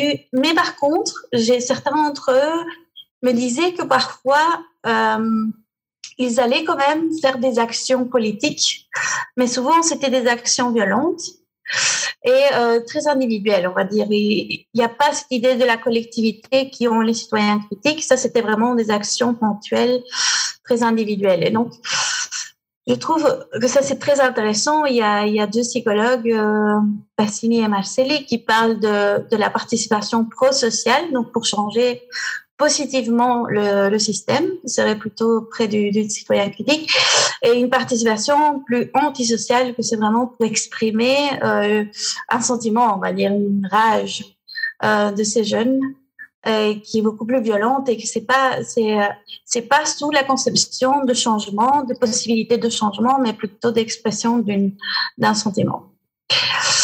Donc voilà. Euh, bah, ce que j'ai dit au, début, bah, c'est très intéressant de pouvoir retrouver ces quatre euh, discours euh, similaires dans les quatre, dans les trois pays, pardon, donc au Chili, en Argentine et en Uruguay. Euh, bah, il y a une partie que j'ai pas touchée dans mon article, mais clairement, tout ce qui est la socialisation politique a une influence. Et donc, j'essaye dans ma thèse de montrer comment ces deux éléments euh, communiquent entre eux. Donc, la partie plus socialisation avec la partie plus cognitive. Et, euh, finalement, c'est aussi mon étude essaye de, de montrer que la question sur le non-engagement des jeunes, parce que maintenant on parle beaucoup de l'engagement, hein, surtout pour la participation qui a augmenté au Chili, par exemple, dans les élections, euh, c'était en 2021. Euh, mais il y a aussi une question sur le non-engagement qui paraît être ce public non engagé peut être plus complexe de ce qu'on pense. C'est pas juste qu'ils sont pas engagés, mais on peut faire des différenciations de nuances euh, à l'intérieur de ce groupe. Donc voilà, merci beaucoup. Merci Camille. Et merci pour le magnifique prédit. Et, euh, et, je vais donner maintenant euh, la parole à Antoine Maillet et Antoine Fort pour parler du Chili. Et euh, je vais pas bouder mon plaisir de mettre la photo qu'ils m'ont envoyée il y a quelques minutes comme arrière-plan pour vous écouter. Merci, merci Olivier. Bon, c'est l'arrière-plan au début, on n'est peut-être pas obligé de l'avoir tout le temps après, mais c'est vrai que c'est un clin d'œil qu'on voulait faire pour commencer. effectivement, notre travail dans, le LAPO n'est pas centré sur la jeunesse, mais sur l'idée de refondation. Mais c'est vrai qu'il y, a un lien, un lien euh, au niveau, disons, de, certains faits qu'on peut rappeler. Hein. Le président Luc Gabriel Boric a 35 ans, son comité politique, donc les, ministres euh, les plus importants qu'il a nommés euh, la semaine dernière, euh, sa ministre de l'Intérieur, Jessica Sitches, a 35 ans aussi. Euh, la ministre euh, porte-parole, Camilla Vallejo, a 33 ans. Le ministre secrétaire général de la présidence, Georges Jackson, a 34 ans. Et, eux trois, tout comme le président élu, étaient des figures des mobilisations au début des années 2010, donc c'était là pour le coup vraiment jeunes. ils sont accompagnés aussi de la ministre de la Femme, Antonia Reina, qui a 32 ans, et avec une figure vraiment de, de vieux sage, sans vouloir lui faire insulte, Mario Marcel et ses 62 ans au ministère des Finances. Donc, euh, donc c'est vrai qu'il y, a vraiment une, euh, une jeunesse euh, pas inédite dans l'histoire, mais quand même à laquelle on n'est pas habitué actuellement. Et, donc cette, cette image qui a beaucoup circulé sur les réseaux sociaux la semaine dernière tend à vraiment à montrer ce contraste, disons, qui ne porte du coup pas seulement sur l'âge, aussi sur les styles vestimentaires et puis sur la, la la, relation aussi de genre, puisque dans la, première photo, ce sont donc exclusivement des hommes et de, le gouvernement Boric euh, compte plus de femmes que d'hommes. Donc ça, c'était un petit peu un clin d'œil pour commencer. Et pour avancer vers, vers, notre objet, euh, plus particulièrement la convention, on a aussi regardé les âges. J'ai pas fait, je, je, crois, je crois pas que Camilla ait précisé ce qu'elle entendait par jeunesse dans sa présentation, ou alors ça, ça, ça passer très vite au début, je l'ai pas entendu. Je sais pas quelle est la limite officielle pour être jeune. Je, crains de ne plus en faire partie en tout cas. Mais, euh, mais en tout cas, pour ce qui est de l'âge, donc des conventionnels, euh, ils ont 45 ans de moyenne d'âge. Euh, c'est assez bien réparti entre les groupes politiques. Euh, les constituants qui venaient de la Lista del Pueblo ont 40 ans, un peu, moins de 40 ans de moyenne d'âge. Donc en général, donc au-delà de cette question de l'âge, on va avancer vers la, la et on, observe bien une, rénovation du personnel politique, euh, une nouvelle génération ou deux nouvelles générations qui avancent. Euh, et ça, ça, a trait donc à cette, à cette question de la refondation qu'on a, qu'on a traité dans notre papier cette année avec Antoine, euh, où on se concentre sur le processus constituant.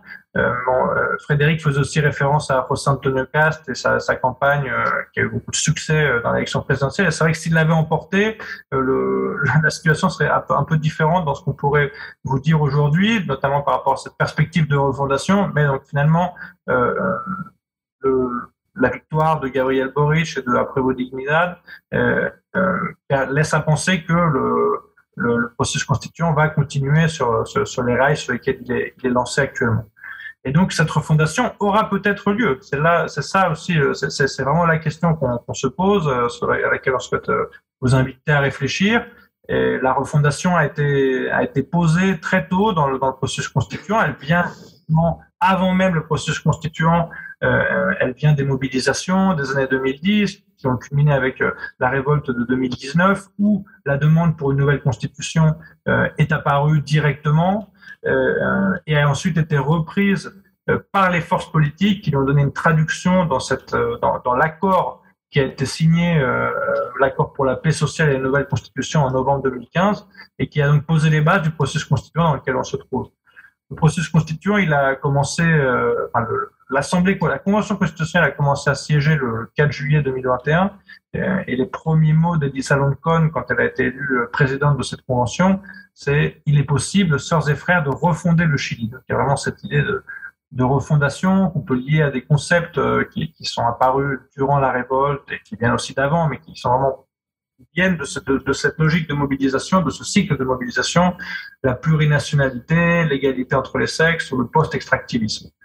Alors, est-ce que, est-ce que vraiment euh, euh, ce processus constituant va pouvoir finalement se traduire par, par, des modifications de ce type? On a certains éléments qui, qui, le laissent à penser que je vais traiter, puis ensuite Antoine va, Antoine Fort va, va, nuancer un petit peu. Alors les éléments qui vont dans le sens de la refondation, c'est euh, ils ont trait en premier lieu aux, étapes qu'on a déjà vécues dans, le processus, notamment les étapes électorales. On a eu le, référendum en 2020, en octobre 2020, euh, le référendum qui est, où 78%, 78 des électeurs ont voté en faveur de la tenue du processus constituant dans le cadre d'une convention constitutionnelle, donc vraiment une très très grande majorité. Et puis ensuite, on l'a vu dans les élections déconventionnelles eux-mêmes qui ont eu lieu en mai 2021, euh, des élections qui étaient assez spécifiques finalement dans leur, dans leur système électoral, dans leur mode d'élection par rapport euh, aux élections parlementaires habituelles, puisqu'elles ont incorporé la parité de genre, une correction pour, obtenir une parité de genre dans, dans, chaque district, euh, des sièges réservés euh, aux représentants des Premières Nations et des mesures favorables à l'inscription des candidatures indépendantes. Euh, et c'est finalement, c'est important de le rappeler parce que c'est vrai que ce, bouleversement du paysage politique qu'on a vu euh, avec euh, l'élection de la Convention ne s'est pas non plus complètement répété lors des élections législatives de novembre 2021. On pourrait faire une comparaison plus, précise après. On ne pouvait pas encore la faire quand on a préparé le texte précisément, mais, en tout cas, c'est quand même invité, disons, à une certaine mesure déjà de, ce point de vue-là. Le système électoral a beaucoup joué, et dans le cadre de ce système électoral, en fait, euh, les forces euh, de la droite politique ont obtenu un très mauvais résultat. Euh, elles espéraient, euh, et en fait, il était même attendu qu'elles obtiennent une minorité de blocage autour du tiers des voix, vu que les, les, les votes de la convention constituante constitutionnelle euh, vont requérir une majorité des deux tiers pour voter chaque article. la droite espérait obtenir un, tiers des voix, et c'était vraiment son, son, cheval de bataille. Finalement, elle n'a obtenu que 20% et à peu près la même quantité de sièges. La démocratie chrétienne, pour sa part, n'a obtenu qu'un seul siège, pour donner un peu des, des exemples d'échecs de, des partis. Euh, et cet échec a aussi été, de l'autre côté, la réussite des indépendants, des indépendants de différents types. Euh, au final, on a 103 constituants qui sont formellement des indépendants, donc, donc qui n'appartiennent pas à un parti politique. Euh, euh sur 103 sur 155, donc une, majorité des deux tiers là aussi. Et on a vu en fait comment ils ont pu maintenant se mettre en place. Il y a, différentes il y a vraiment différentes positions qu'ils ont adoptées. C'est pas du tout un monde uni, qui sont pas tous unis pour voter les, les, les mêmes choses, mais il y a vraiment une différence par rapport au système politique traditionnel. Ça s'est incarné d'abord dans la figure de Lancon, qui a été élue présidente euh, en juillet, euh, puis maintenant dans, la figure de Elisabeth Quinteros, qui, a été élue la nouvelle présidente. Euh, mais, et on commence déjà à nuancer, finalement, au-delà donc de ces, positions symboliques, on a aussi vu des premières difficultés qui sont apparues avec euh, une posture euh, de sabotage du gouvernement de Sébastien Pinera dès le début des travaux de la Convention, euh, et vraiment aussi un travail de sable de, la minorité de droite qui est présente, qui, qui à base de fake news, de termes outranciers, tels que parler d'une tyrannie, tyrannie de la majorité, euh, s'oppose fortement en fait à, à la, vigoureusement à, à, cette refondation, et donc l'issue est très incertaine. Antoine, y aura-t-il refondation? Excellente question. L'idée, bien évidemment, euh, séduisante, mais à la fois, elle, est problématique euh, parce que euh, pour l'instant, on est au stade d'un processus bien évidemment inachevé, qui est strictement légal, qui devra être validé par les urnes aussi, puisqu'il y a un plébiscite de sortie qui est prévu pour pouvoir bah, valider ou non la proposition constitutionnelle. Euh, et puis il y a une autre, euh, il y a une autre variable qui entre en ligne de compte aussi, c'est quelle va être, euh, on va dire, quelles vont être les intentions du texte. Est-ce qu'on sera face à un texte de rupture? Et donc euh, ce vote pourrait être plus compliqué ou est-ce qu'au contraire on sera face à un, un texte disons, euh, avec des, des, ambitions un peu plus euh, mesurées et qui laissera la part belle à l'exécutif, au législatif et aux différents pouvoirs pour précisément développer des politiques publiques en différentes matières, disons, qui pourraient relever de la Constitution. Il y a, il y a plusieurs inconnus qui, qui, qui, qui surgissent et, et, ces inconnus, elles renvoient aussi non seulement au contenu, aux horizons de cette Constitution, par exemple, on parle beaucoup en ce moment au, Chili d'État régional, euh, d'État plurinational. Là, je viens de voir qu'il y a quelques minutes, cette idée-là a été votée par la Commission sur le système politique. Euh, mais ça renvoie aussi à des questions de méthode, c'est-à-dire comment ce changement, cette refondation, comme on essaye de, de, de, de l'interroger avec Antoine, pourrait se mettre en œuvre. Et là, il y a forcément des, des, des discussions qui sont euh, importantes puisqu'elles renvoient à des questions classiques en sciences politiques et classiques dans l'histoire du pays. L'articulation entre les institutions et la rue, tous les leaders actuels du gouvernement euh, viennent des manifestations, viennent des mouvements étudiants en particulier, euh, et ont cette intention, ou en tout cas la, la, la, la revendiquent, tout comme une grosse partie des, des constituants, d'arriver à articuler, disons, ces deux espaces, ces deux niveaux, mais on n'a pas trop idée sur comment cela pourra se faire ou non. Ensuite, il y a une question aussi temporelle. il y a des priorités qui vont être avancées, il y a des choix qui seront faits sur ces priorités-là, euh, et à la fois, il y a beaucoup de revendications d'un certain gradualisme, c'est-à-dire de choisir ses batailles, de penser des mesures d'urgence et d'autres à plus long terme. Euh, or, cette idée de gradualisme, c'est une idée qui est compliquée, qui a politiquement a été débattue, et ici au Chili, ça fait euh, très clairement écho à la période 1970-1973, même si les relations de force sont absolument différentes. Mais l'usage de ce mot gradualisme renvoie au gouvernement d'Allende, bien évidemment. Cette question de méthode, euh, on essaye de la lier avec Antoine à la question de la légitimité des changements, c'est-à-dire d'où vient la source de légitimité de ces, changements que la Convention constitutionnelle et le nouveau gouvernement euh, s'ils arrivent à s'articuler en tout cas, ou en tout cas dans le jeu politique actuel, s'ils arrivent à, les projeter, d'où viendrait leur légitimité, sachant qu'en plus il y a un mécanisme dans le fonctionnement de la Convention, qui est un mécanisme dit de quorum, où en gros chaque euh, article, chaque proposition doit être votée euh, à deux tiers de, de l'Assemblée. Or ici il y a une autre bataille, il y a un autre lieu, qui, un autre nœud qui se, qui se noue, puisque s'oppose une conception d'un pouvoir constituant qui vient de la rue précisément et qui trouverait son origine, ou en tout cas une reformulation, une réappropriation euh, encore plus radicale en 2019, mais comme l'a dit Antoine Maillet il y a quelques instants, euh, qui trouve euh, des sources aussi bien au-delà, en 2011, en 2006, et on pourrait remonter petit à petit jusqu'en 1990 au moins.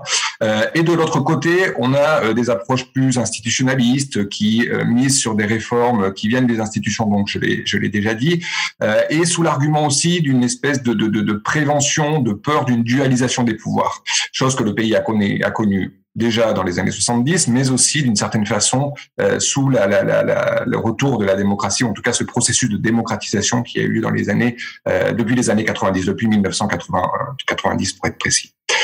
Euh, une autre question qui, pose problème, disons, c'est euh, comment va être cadré ce, changement? Parce que, euh, bien évidemment, du côté des plus radicaux, on commence à proposer des visions écosystémiques qui cherchent à proposer des, des, ou qui cherchent à développer des conceptions intégrales, transversales des savoirs, du genre, de l'environnement, des questions environnementales en faisant écho directement à la crise climatique. Et, là, et ça, on le voit se manifester, par exemple, euh, dans le, nom des commissions qui, euh, qui statuent et qui siègent à la Convention pour donner un seul exemple, la commission environnement, droit de la nature et économie, par exemple, qui, qui, qui, qui joue sur cette idée de post-extractivisme dont parlait euh, Antoine il y a quelques minutes. Mais de l'autre côté, on a aussi euh, un cadrage qui est un peu plus libéral, qui est un peu plus ample, où les changements de paradigme dont, dont parlent les constituants et, et, certains membres du gouvernement, comme Camila Vallejo euh, il y a quelques jours, sont plutôt gouvernés, disons, par cette idée que la, la substance des des politiques publiques doit être laissée à l'autonomie des gouvernements élus et ne pas entrer dans la, dans la Constitution. Quand il y a aussi des initiatives qui cherchent, par exemple, à inscrire dans la Constitution la nationalisation des entreprises minières. Donc on voit qu'il y a une tension forte à ce niveau-là. Euh, ces tensions, elles, elles, se trouvent aussi au niveau de, comment on inclut la population, comment on inclut les citoyens, donc de la participation. Alors il y a une participation conventionnelle euh, qui est euh, qui est euh, garantie autour de ce projet de, de, de, constitution, que ce soit par le, plébiscite d'entrée, le plébiscite de sortie, et bien évidemment l'élection des constituants qui a eu lieu il y a quelques mois. Mais on voit peu de on voit peu de mécanismes, de dispositifs de consultation qui avaient été très critiqués au moment euh, de l'initiative constitutionnelle du second gouvernement Bachelet, euh, critiquée pour leur caractère élitiste. On voit euh, aussi moins de cabildos, d'assemblées citoyennes qui avaient été très à la mode en octobre 2019 notamment et qui s'étaient maintenues dans le, dans le temps. Alors là, il y a forcément aussi la variable Covid qui est entrée en, ligne de compte. mais par contre, il y a dans, les, dans le, le, le processus constituant des possibilités comme l'initiative des normes populaires qui peuvent être d'initiatives citoyennes ou associatives et bien évidemment aussi la question des référendums spécifiques au cas où un, un, article ne soit pas validé à deux tiers de la, de la pardon, des constituants. Euh, il passerait sous un autre régime, disons, euh, par un vote à 3 cinquièmes, donc ce qui laisse des portes de sortie. Et finalement, euh, pour retrouver un petit peu l'attaque euh, qu'avait fait Antoine et, et, et, bien évidemment la question de la jeunesse qui est au centre de ces dernières interventions, euh, les constituants donc ont un nouveau profil, beaucoup plus jeune. Euh, il y a un changement de génération qui est aussi inscrit dans le temps depuis au moins les élections législatives de 2014. Il y a 17 sièges qui sont attribués aux, aux, populations autochtones, une parité qui a été imposée dès le mode de scrutin, beaucoup de, de, de, de constituants qui viennent des organisations sociales, et tout ça finalement arrive euh, à déboucher sur la question, qui est une question qui a été utilisée comme un slogan en octobre 2019 et qui bien évidemment a euh, mobilisé euh, et intéressé beaucoup de commentateurs, de politiques, enfin de professionnels de la politique, d'universitaires. La question si le Chili a peut-être vu comme un berceau du néolibéralisme, est-ce que ce sera aussi le, le, le, berceau de la fin du néolibéralisme? Alors bien évidemment, ici, il n'y a pas de, de réponse à, à, apporter pour l'instant, mais en tout cas, ce qu'on peut voir, c'est que bon, ça va dépendre de l'ampleur du texte. Ça, je l'ai déjà, je l'ai déjà souligné. Euh, ça va euh, dépendre aussi de la stratégie qui va être euh, développée au niveau de la convention, au niveau du gouvernement et au niveau du, législatif. C'est-à-dire que là, il y a, un scénario dans lequel on a trois forces qui représentent, disons politiquement, des secteurs liés mais qui peuvent être différenciés. Et donc, on, va voir comment cette stratégie va s'appliquer pour arriver à faire voter les différentes politiques publiques ou transformations que proposera le gouvernement. Euh, il va falloir gérer cette période qui a créé beaucoup d'espérance, mais ou d'espoir, mais qui peut aussi, pour la même raison, euh, créer beaucoup de frustration euh, in fine. Euh, et puis finalement, euh, il faut aussi enfin, remarquer quelque chose d'intéressant. Euh, cette idée de fin du, du, néolibéralisme, de rupture, de refondation, aujourd'hui, notamment depuis le gouvernement, on est en train de la nuancer petit à petit. Il y a beaucoup de discours qui réinscrivent ce gouvernement dans une séquence beaucoup plus longue des 30 dernières années, voire des 50 dernières années. La nouvelle ministre du, de l'Intérieur a dit très clairement que durant ce laps de temps-là, tout n'était pas à jeter, qu'il y avait des bonnes idées, qu'il y avait aussi des erreurs, qu'il fallait en apprendre, qu'il y avait une forme de transmission qui allait se, se, se faire depuis des, des, générations plus âgées euh, et plus peut-être plus expérimenté jusqu'aux nouvelles euh, nouvelles générations. Et par exemple, le, président élu Gabriel Boric a commenté à, la télévision cette photo qu'on voit en arrière-plan en disant que oui, c'était un, progrès, oui, c'était un acquis, mais qu'il ne fallait pas non plus juger euh, depuis le présent le passé, que tout ça répond à des processus et que pour les mêmes raisons, euh, il vaut mieux contextualiser qu'est-ce qu'était le Chili en 1990 au lieu de, disons, critiquer ouvertement et directement cette composition de gouvernement qui répond aussi à une époque. voilà à peu près ce qu'on voulait euh, vous, vous, présenter euh, sur la, question du Chili. Et puis, je voulais juste terminer en m'associant à tous les collègues, euh, de notre part à tous les deux avec Antoine. On remercie Olivier Daben pour tout son travail, pour son invitation. On remercie bien évidemment Sciences Po, le CERI et l'OPALC. Et on est disponible pour, pour discuter de tout ça. Merci. Avant de, de, de, lancer le débat, je voudrais quand même peut-être redonner la parole à Antoine Maillet, parce que sur cette question de fin du néolibéralisme, euh, je suis quand même à peu près sûr que tu as des choses à raconter. depuis, euh, pour les gens qui savent pas, on a quand même fait une thèse qui insistait sur les variétés du néolibéralisme et qui avait déjà tendance à critiquer cette idée que le Chili était un modèle de néolibéralisme, point final, en, regardant des politiques publiques précises. Alors, quand même, tu, nous, dois un commentaire sur cette question-là, parce que tu, tu connais très bien le débat. Ouais, merci, merci Olivier. Ouais, bah, c'est vrai qu'une des, une des grandes difficultés dès qu'on parle de libéralisme, c'est de, de, donner une, de néolibéralisme, pardon, c'est de donner une définition qui soit opérationnelle et ensuite de savoir à quelle échelle on se situe. Euh, bon, puisque tu m'invites à, à, parler directement de la thèse, c'est vrai qu'à l'époque, euh, euh, les, où moi je travaillais dans les années 2000, euh, c'est vraiment une thèse qui a été conçue avant le cycle de mobilisation et le système politique paraissait assez bloqué. Donc du coup, euh, c'est vrai qu'un changement paradigmatique n'était pas vraiment à l'ordre du jour et d'où l'intérêt aussi de s'intéresser à des mobilisations sectorielles. Et je pense qu'en fait, ce qui est vraiment intéressant qui, qui s'est passé durant les années 2010, c'est que il y a eu ces mobilisations dans, par, par les étudiants, sur les retraites, par les mouvements féministes, sur les questions environnementales, et qui toutes, à part la question euh, féministe qui, qui n'est pas un secteur en soi, évidemment c'est beaucoup plus transversal, mais sur, sur, les questions sectorielles, en fait, elles se sont toutes vraiment heurtées à des, à des blocages au sein, de la, au sein du système politique et des blocages qui finalement avaient comme clé de voûte la Constitution.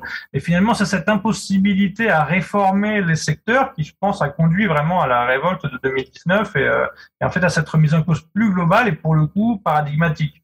Euh, après, sur euh, sur la fin du néolibéralisme en tant que tel, bon, c'est vraiment une des, difficultés de, de, parlait Antoine aussi, au sens où euh, euh, c'est vrai que maintenant qu'on est en plein dans le processus constituant, on, se rend, et, qui doit en plus passer par un vote au final euh, avec vote obligatoire donc de toute la population sur lequel on n'a aucune idée de comment ils vont voter.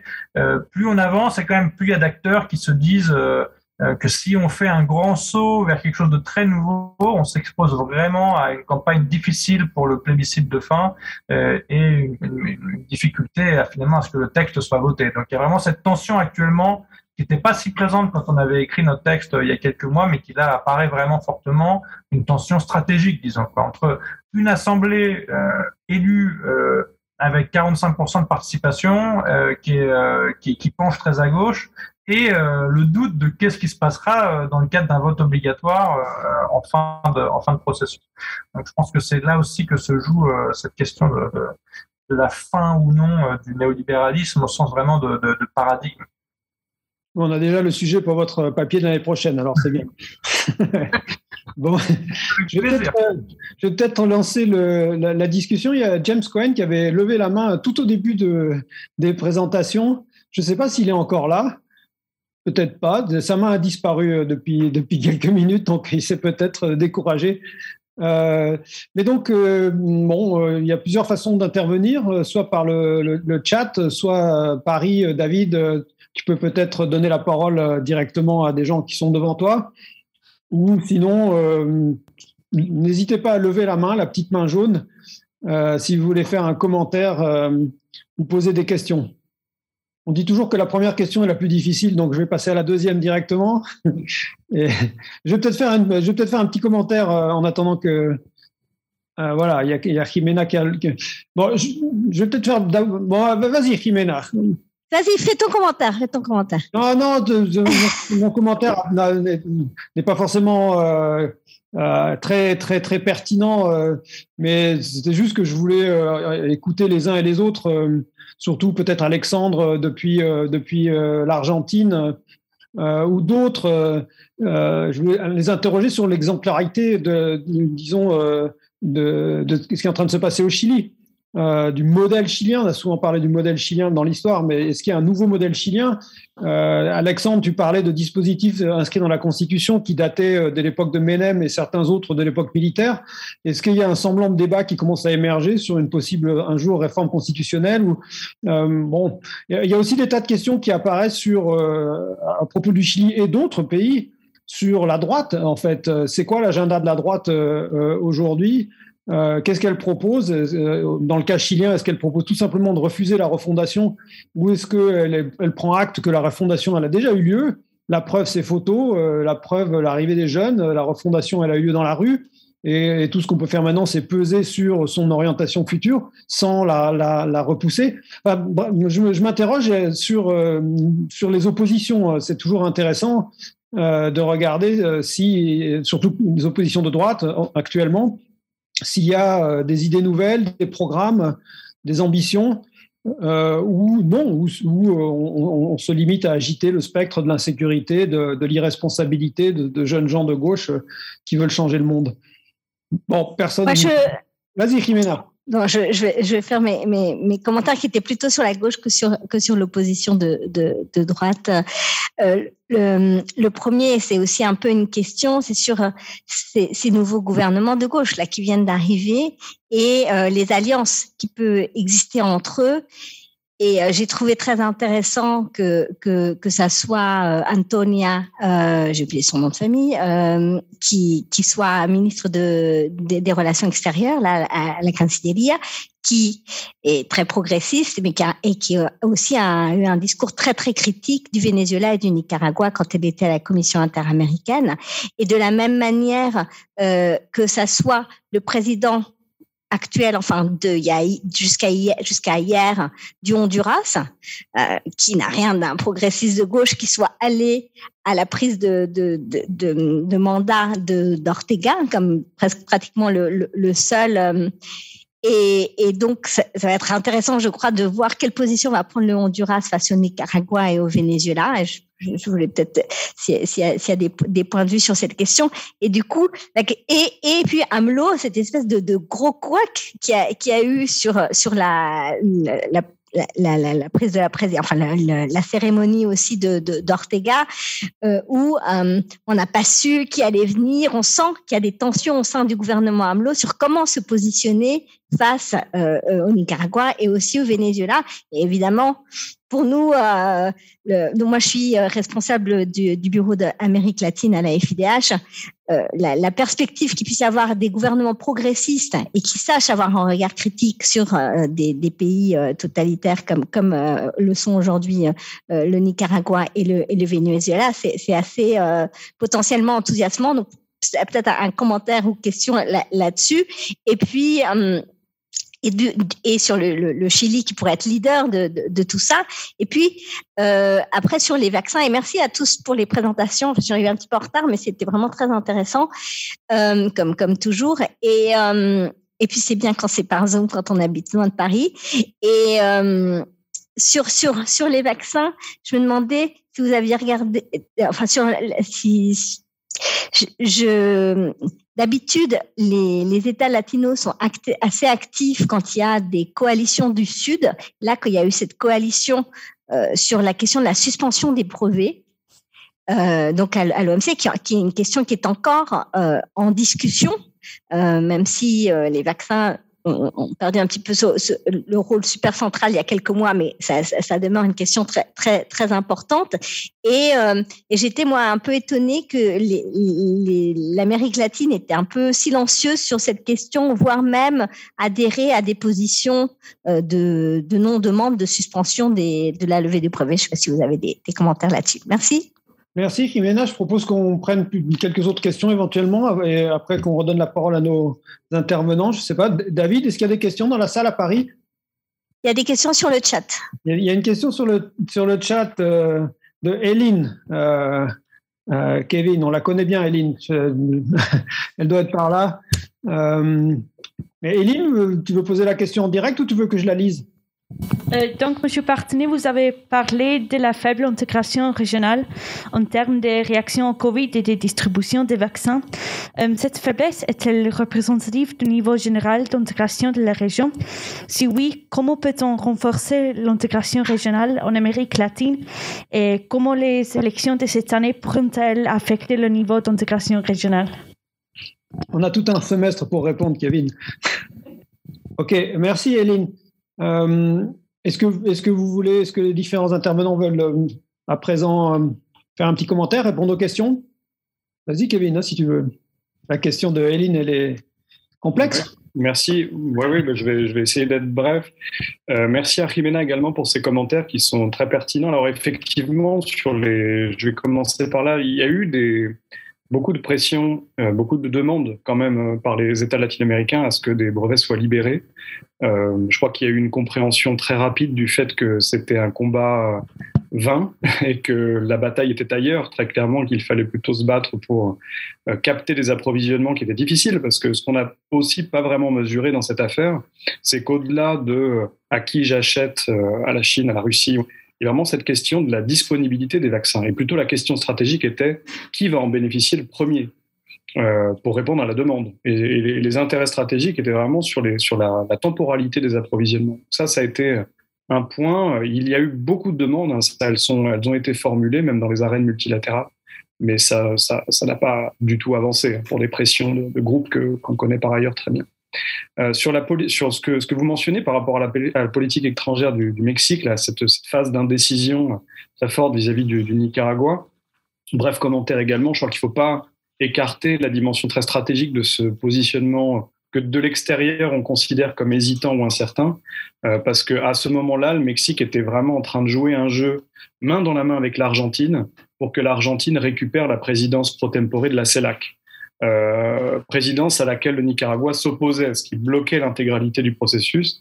Euh, et ils ont été, ils ont joué cette incertitude. Un coup, il y avait un représentant, un coup, il n'y en avait pas. Finalement, il y en a eu un, mais de très bas niveau. Euh, un encargado negocios. Donc, par statut, ils ont eu quelqu'un, mais le message officiel était qu'il n'y avait personne, parce que clairement, il y avait ce sommet de la CELAC qui était là, et l'enjeu stratégique pour eux, c'était que effectivement l'Argentine récupère la présidence pro tempore. C'est beaucoup plus important du point de vue de l'agenda continental. Et puis pour la question des alors merci beaucoup, c'est une très vaste question et effectivement on aura peut-être l'occasion d'en reparler dans le cadre des, cours là, à l'APSIA. Euh, je crois que cette idée du, de la fragilité de l'intégration régionale au moment où clairement il y avait des besoins là, euh, c'est une des fragilités qui est liée euh, a aussi un contexte assez contemporain du fait de, de, dérives autoritaires dans un certain nombre de régimes. Euh, si on prend juste un exemple, hein, euh, l'Amérique centrale, on voit qu'aujourd'hui, bon, bah, ça devient quasiment impossible de dialoguer entre chefs d'État, entre un Daniel Ortega qui, de toute façon, n'est reconnu par personne et qui bloque l'intégralité du processus, euh, le Salvador, mm, qui, qui, a des positions parfois un peu virulentes à l'égard des voisins, avec un positionnement un peu aussi incertain, euh, fait que bon, bah, les chefs d'État ne se sont pas réunis depuis quasiment maintenant un an. Euh, dans une configuration de cette nature, bah, c'est très difficile de se mettre d'accord sur une politique convergente, euh, par exemple d'achat commun de médicaments, même si sur le plan technique, parfois il y a des avancées, sur le plan politique, bah, ça bloque. Euh, alors, après, bon, Olivier pourrait aussi bien mieux que moi répondre à cette question. Comment on peut renforcer euh, l'intégration régionale en latine? C'est un débat sans fin. Euh, Aujourd'hui, très clairement, bon, il y a cette dimension de la volonté politique. Euh, les alternances politiques rendent euh, très incertaine la, la capacité de coopération. Malgré tout, et c'est ce que Olivier a, a, démontré, argumenté depuis plusieurs années, malgré euh, ces vagues, ces hauts et ces bas de l'intégration régionale, on, il faut quand même pas oublier une force importante de l'intégration, c'est une très très grande résilience, euh, même s'ils sont fragiles en fonction des moments. Euh, euh, pour beaucoup, ils se maintiennent dans le temps et continuent à produire des résultats dans des vagues positives. Donc bon, voilà. Et puis je veux pas monopoliser la parole, donc peut-être qu'on pourra poursuivre cette discussion dans le cadre des, des enseignements. Merci beaucoup. Je crois qu'il y a une question qui était adressée à Camilla et Camilla, tu veux répondre? Je crois que tu as levé la main. Oui, moi aussi j'avais des questions, mais je peux répondre. Bah, particulièrement sur ça, j'ai pas sur l'économie populaire ou l'économie sociale. Euh, je me suis pas centrée tellement spécifique dans ça, donc information spécifiquement dans ça, j'ai pas. Euh, je me suis quand je parle de socialisation, je me suis plus centrée dans la relation avec la famille, un peu sur euh, tout ce qui est l'éducation, donc euh, l'éducation civique, etc. Euh, un peu sur les, relations avec les médias aussi, comment les médias influencent, et euh, la relation avec les pairs. Donc, tous les facteurs plus macro, on va dire, économie, plus institutionnels, j'ai pas abordé dans ma thèse, effectivement. Ok, merci Camilla. Je sais pas si je réponds à la question. On va voir. Je vais peut-être redonner la parole à Alexandre euh, parce que je n'ai pas eu de réponse à, à, ma question. Mais quels sont les échos de, ces évolutions chiliennes en Argentine Est-ce qu'il y a un débat public sur les questions constitutionnelles Est-ce qu'il y a même un débat au sein du gouvernement, sans que tu dévoiles des secrets d'État, évidemment? Mais, je suis curieux de, savoir l'écho de ces, évolutions qui sont quand même très spectaculaires au Chili. Est-ce qu'il y a une exemplarité, un modèle chilien quand on est en Argentine ou, pas du tout?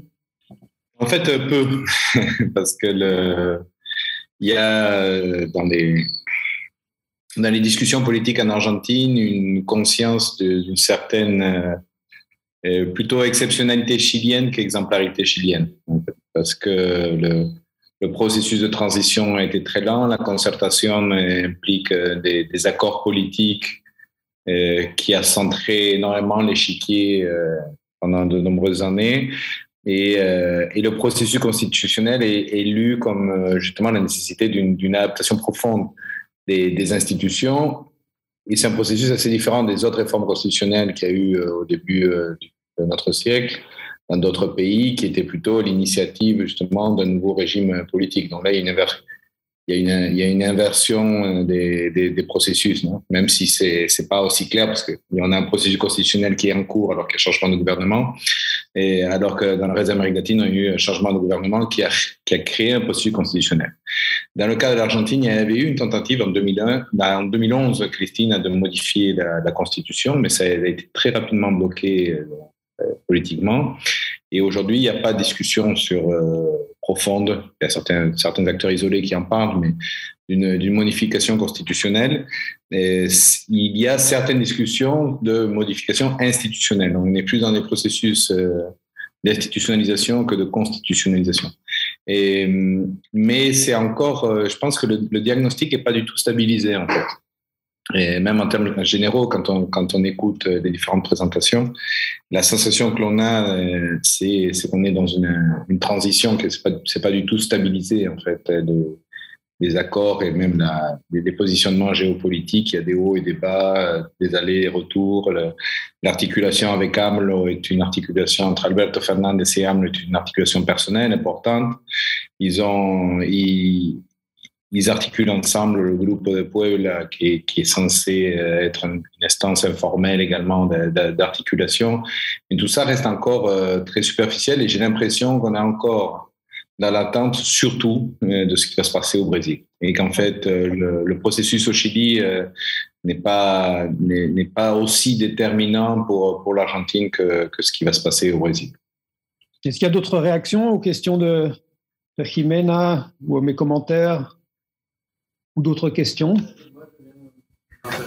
Bonjour Olivier Daben, bonjour Kevin Partenay, c'est Mathis Bonzon, euh, un ancien de Poitiers aussi, ça fait plaisir de vous voir. Euh, il y a peut-être d'autres dans la salle d'ailleurs, je me dis, ou enfin actuels d'ailleurs, ou pas. Euh, en tout cas, moi je voulais, enfin j'ai pas écouté la réponse que, Olivier a posée par rapport à, aux droites, je serais intéressé d'écouter cette réponse-là et je voulais rebondir par rapport aux gauches sur comment est-ce que, comment est-ce que la France ou le Brésil pourrait s'inspirer de cette expérience chilienne avec, euh, avec Boric qui a, qui a dans un premier temps un peu une déclaration polémique par rapport à Michel Bachelet, après revenu en arrière et, pour avoir un peu son soutien au deuxième tour, donc qui a constitué un Frente Amplio de Izquierdas. Et, et, en France, on est en train de voter aujourd'hui, dans les prochains jours, vous êtes, au courant, sans doute, les primaires populaires, un effort citoyen d'une candidature unie de gauche euh, face à, à la droite et l'extrême droite. Et au Brésil, il y a Lula qui explore une alliance avec Geraldo Alckmin, donc un candidat historiquement de droite, dur, ouais, quand même, aujourd'hui un peu revisité, mais, mais qui a quitté le, parti de, social-démocrate brésilien, bref, qui a quitté ce parti-là et qui. Donc, ce, ce chemin-là peut se présenter au Brésil, peut-être pour les élections d'octobre. En France, il y a une grande résistance. Est-ce qu'il y a une inspiration de, de cette banlieue du monde, de l'Amérique latine, qui peut être puisé pour la France, le centre euh, possible, ou en tout cas, enfin pour le Brésil en octobre, comment, comment vous voyez ces efforts de, construction de, d'élargissement de, la gauche pour vaincre la droite ou voir l'extrême droite dans le cas euh, brésilien. Bon, en France aussi, hein, l'extrême droite est bien, bien forte. Euh, voilà, merci. Qui veut apporter des éléments de réponse à ce débat? Moi, je rappellerai juste un fait historique. quand on parle de, de l'union de la gauche en France ces temps-là, on a un petit peu tendance à oublier que le programme commun de la gauche, l'inspiration est venue du Chili. Une délégation importante du Parti socialiste français avait fait le déplacement au Chili et on était revenu à l'époque de l'élection d'Allende et on était revenu avec cette ferme conviction que pour gagner des élections, il fallait une coalition. On est aujourd'hui à des milliers de kilomètres ou d'années-lumière de cet état d'esprit, mais peut-être que la gauche, les gauches françaises devraient effectivement de nouveau euh, voyager au Chili pour euh, euh, prendre une certaine inspiration sur comment créer une coalition et gagner des élections. Mais pour le reste, Olivier, j'allais, j'allais aller sur cette sur cette voie-là. En fait, c'est pas c'est pas un phénomène nouveau. Et puis on peut rajouter à ça que même si elle n'a pas gagné en 2012, Ségolène Royal a visité euh, Michel Bachelet lors de sa victoire électorale. Enfin, il y a quand même des, des, des liens, des, des, des, regards qui sont très présents sur euh, le Chili. Et puis il y a ce discours euh, euh, qui, qui, qui, est le discours du, du, pays laboratoire, en fait, du pays modèle, du pays laboratoire. Euh, alors, laboratoire sous l'unité populaire, laboratoire néolibéral, laboratoire. Bon, il faut voir jusque, jusque, quelle est la mesure politique de, de qui, est, qui, est, dans ce, dans ce discours-là, jusqu'à jusqu'où ce discours est une construction et participe d'une identité chilienne qui lui est propre. Mais par contre, plus concrètement, euh, pour revenir sur ce qui vient de se passer, il y a quelque chose qui a quand même été très intéressant, c'est que, bon, bien évidemment, euh, tous les, commentateurs l'ont vu, euh, il y a eu une forme d'élargissement de la coalition après l'élection du président Boric, puisque dans son cabinet, il a ouvert à plusieurs partis qui n'étaient pas dans la coalition initiale. Le Parti socialiste, de façon relativement massive, on parle de, de, de 4 ou 5 ministres, mais sur 24, c'est beaucoup. le Parti radical, le Parti libéral en, particulier. Donc, il y a au moins d'un point de vue politique et symbolique cette idée qu'il faut euh, euh, trouver une masse euh, de d'appui, cette idée étant bien aussi pardon qu'il va y avoir euh, une espèce de, de, de, de conflit euh, avec le législatif et donc que ces jeux d'alliance pourront pourraient permettre eh ben des appuis un peu plus un peu plus francs au, au, Parlement, que ce soit au Sénat ou au, ou au Parlement. mais ce qui est, ce qui est intéressant, c'est que c'est la première fois depuis 1990 qu'un président élu euh, augmente ou, rend sa coalition un peu plus ample. C'est-à-dire qu'en général, c'était des, comme en France, on, le connaît, c'est des alliances qui sont avant les élections et qui ne se touchent pas une fois que euh, il y a une élection qui est faite et que euh, le leader ou, la personne qui est à la tête de cette alliance est élu. Cette fois, c'est après. Donc là, il y a une, forme de, nouveauté, il y a une forme de, tactique de la contingence, disons, face au scénario politique. Peut-être que dans un autre scénario on n'aurait pas eu ces, mouvements-là. Euh, mais il y a quelque chose peut-être qui est intéressant à, reprendre, pourquoi pas. Euh, pour ce qui est de la France, il y a aussi un autre parallèle qui est intéressant, c'est que bon, les systèmes politiques ne sont pas identiques, mais ils se rapprochent dans certaines, dans certaines euh, configurations les structures, ce qui pourrait être intéressant euh, pour euh, s'en inspirer. Euh, mais mais disons qu'il y a quand même de grosses différences aussi, et notamment là on revient sur tout le processus de mobilisation sociale et de mouvements sociaux sur quels, quels, sont les horizons de ces, de ces mobilisations-là aussi. Euh, en tout cas, de, de, ma lecture, je ne sais pas si Antoine est d'accord avec ça, mais depuis ma lecture, il y a quand même l'idée de conquérir quelque chose ici qui est très forte euh, et qui ne renvoie pas forcément à la défense d'un modèle, mais plutôt le fait bah, de d'essayer de, de, de, faire en sorte que ce modèle néolibéral, que ce paradigme euh, s'effrite, pourquoi pas tombe, mais en tout cas essayer d'avancer vers quelque chose plutôt que de, que, que de défendre. Et, euh, et du coup, euh, c'est, je sais pas, maintenant on est presque à à 15 ans, on est à 15 ans, disons, de mobilisation, elles ont aussi euh, permis des euh, alliances qui vont au-delà simplement des alliances, des alliances partisanes, des coalitions. Enfin, il semble que dans ce gouvernement, quand on le voit agir, quand on le voit comment il, se, il fait référence au territoire, comment il fait référence aux organisations sociales, il semble qu'il y ait un, quelque chose qui, qui, soit plus de la culture politique, euh, qui renvoie à des modes de fonctionnement, à des méthodes de travail, à un collectif, au fait d'articuler différents collectifs. dans l'absolu, dans, le cabinet aujourd'hui, on a quasiment quatre figures qui étaient présidentiables il y a quelques mois. Euh, donc c'est bien évidemment énorme en termes de leadership. On peut se poser des questions sur comment les égaux et ces leaderships vont s'articuler. Mais il semblerait quand même qu'il y ait cet apprentissage qui vienne de, de, ce passé commun qui joue euh, pour cette coalition et ces alliances. Et euh, en ce sens-là, je vais pas m'avancer parce que bien évidemment, je suis le, débat politique en France, mais je peux pas être aussi précis que que, que vous-même qui êtes en France, euh, mais il me semble quand même que les, les, les, comment dire, cette configuration-là n'est pas la même que, que celle des, des, mouvements sociaux et des mobilisations sociales. Ouais, c'est sûr. Alexandre, tu veux parler? Oui, mais ouais, effectivement, je n'ai pas rebondi sur, ce que, sur ta question, Olivier, et puis d'autres questions qu'il y avait sur les, la question des alliances et du rapport à, à, à l'opposition. Je pense qu'il y a un processus qui est très intéressant au Chili, du moins ce qu'on voit d'ici, c'est comme, euh, comme disait Antoine euh, maintenant, c'est que c'est quand même un processus de 15 ans et, et qui a une articulation entre euh, mouvement social et, mouvement politique. Ça, c'est, assez, c'est assez singulier. Ce qui n'a pas eu lieu en Argentine, en fait. Donc, ce qui fait aussi qu'il y a des discussions aujourd'hui sur le rapport au politique et au social qui est un peu différent parce que finalement, il y a euh, un système de partis et d'alliances euh, qui cherchent ces connexions sociales. Et, quand je dis qu'ils cherchent ces connexions sociales, parce qu'il y a quand même une, une mise en crise de ce rapport et ce qui peut ouvrir une question sur le système d'alliance. Euh, on a souvent critiqué Alberto Fernandez d'avoir certains rapports avec euh, Larreta, qui est le, chef de, la ville de Buenos Aires, qui est le représentant du pro, donc qui serait une, espèce de droite. Et j'ai une espèce de droite parce qu'en Argentine, c'est assez compliqué tout ça. Et, mais en même, temps, ces, rapprochements posent, une question parce que les deux fronts, en fait, les, deux alliances sont débordées à leurs extrêmes. Et euh, régulièrement apparaît l'idée d'une une, une, possibilité d'une rupture synchronique des, deux fronts pour une recomposition au centre.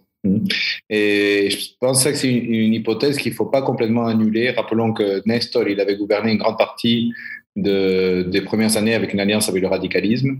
Et on voit également dans les dernières élections législatives un renouveau du radicalisme qui avait été euh, assez opaqué par le PRO, donc le nouveau parti euh, de droite qui fait une alliance avec le radicalisme pour, pour créer cette, euh, ce, ce front qui s'appelle Junto por el Cambio.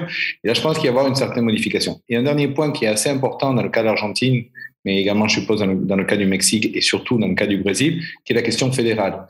Il y a un accord maintenant après les, dernières élections pour qu'il y ait des primaires. Euh, ici, en Argentine, il y a des primaires ouvertes, simultanées et, et obligatoires, donc avec vote obligatoire.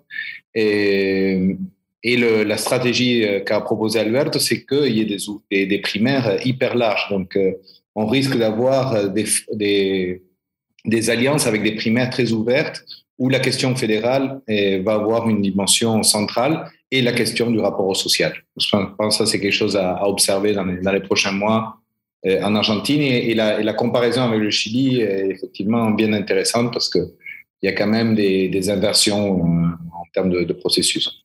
Très bien. Merci Alexandre. Je vois qu'il est, il est 7 heures. On va devoir euh, conclure. On pourrait continuer à parler des heures euh, parce que les sujets sont fascinants. Euh, et on voit bien d'ailleurs les thèmes qu'on aura traités dans le rapport de l'année prochaine parce qu'il y aura vraiment beaucoup de choses à observer en, 2022. dans l'immédiat d'ailleurs, dans un mois pour le prochain Ultimo Jueves, on va parler du Costa Rica parce qu'il y a des élections aussi au Costa Rica en février et on sera avec Luis Guillermo Solis qui a été président de la République. Donc, ce sera un moment fort et un moment aussi très intéressant. Mais pour l'heure, je n'ai plus qu'à dire merci à tout le monde euh, et euh, de vous dire à bientôt pour un autre Ultimo Jueves euh, de l'Opal, qui en tout cas bonne lecture pour ceux qui veulent approfondir les sujets qu'on a, on a abordés ce soir. bonne lecture de, notre rapport et, et n'hésitez pas à réagir et à nous envoyer des, des réactions si, si ça suscite chez vous des réactions. Voilà, merci beaucoup, bonsoir à tout le monde.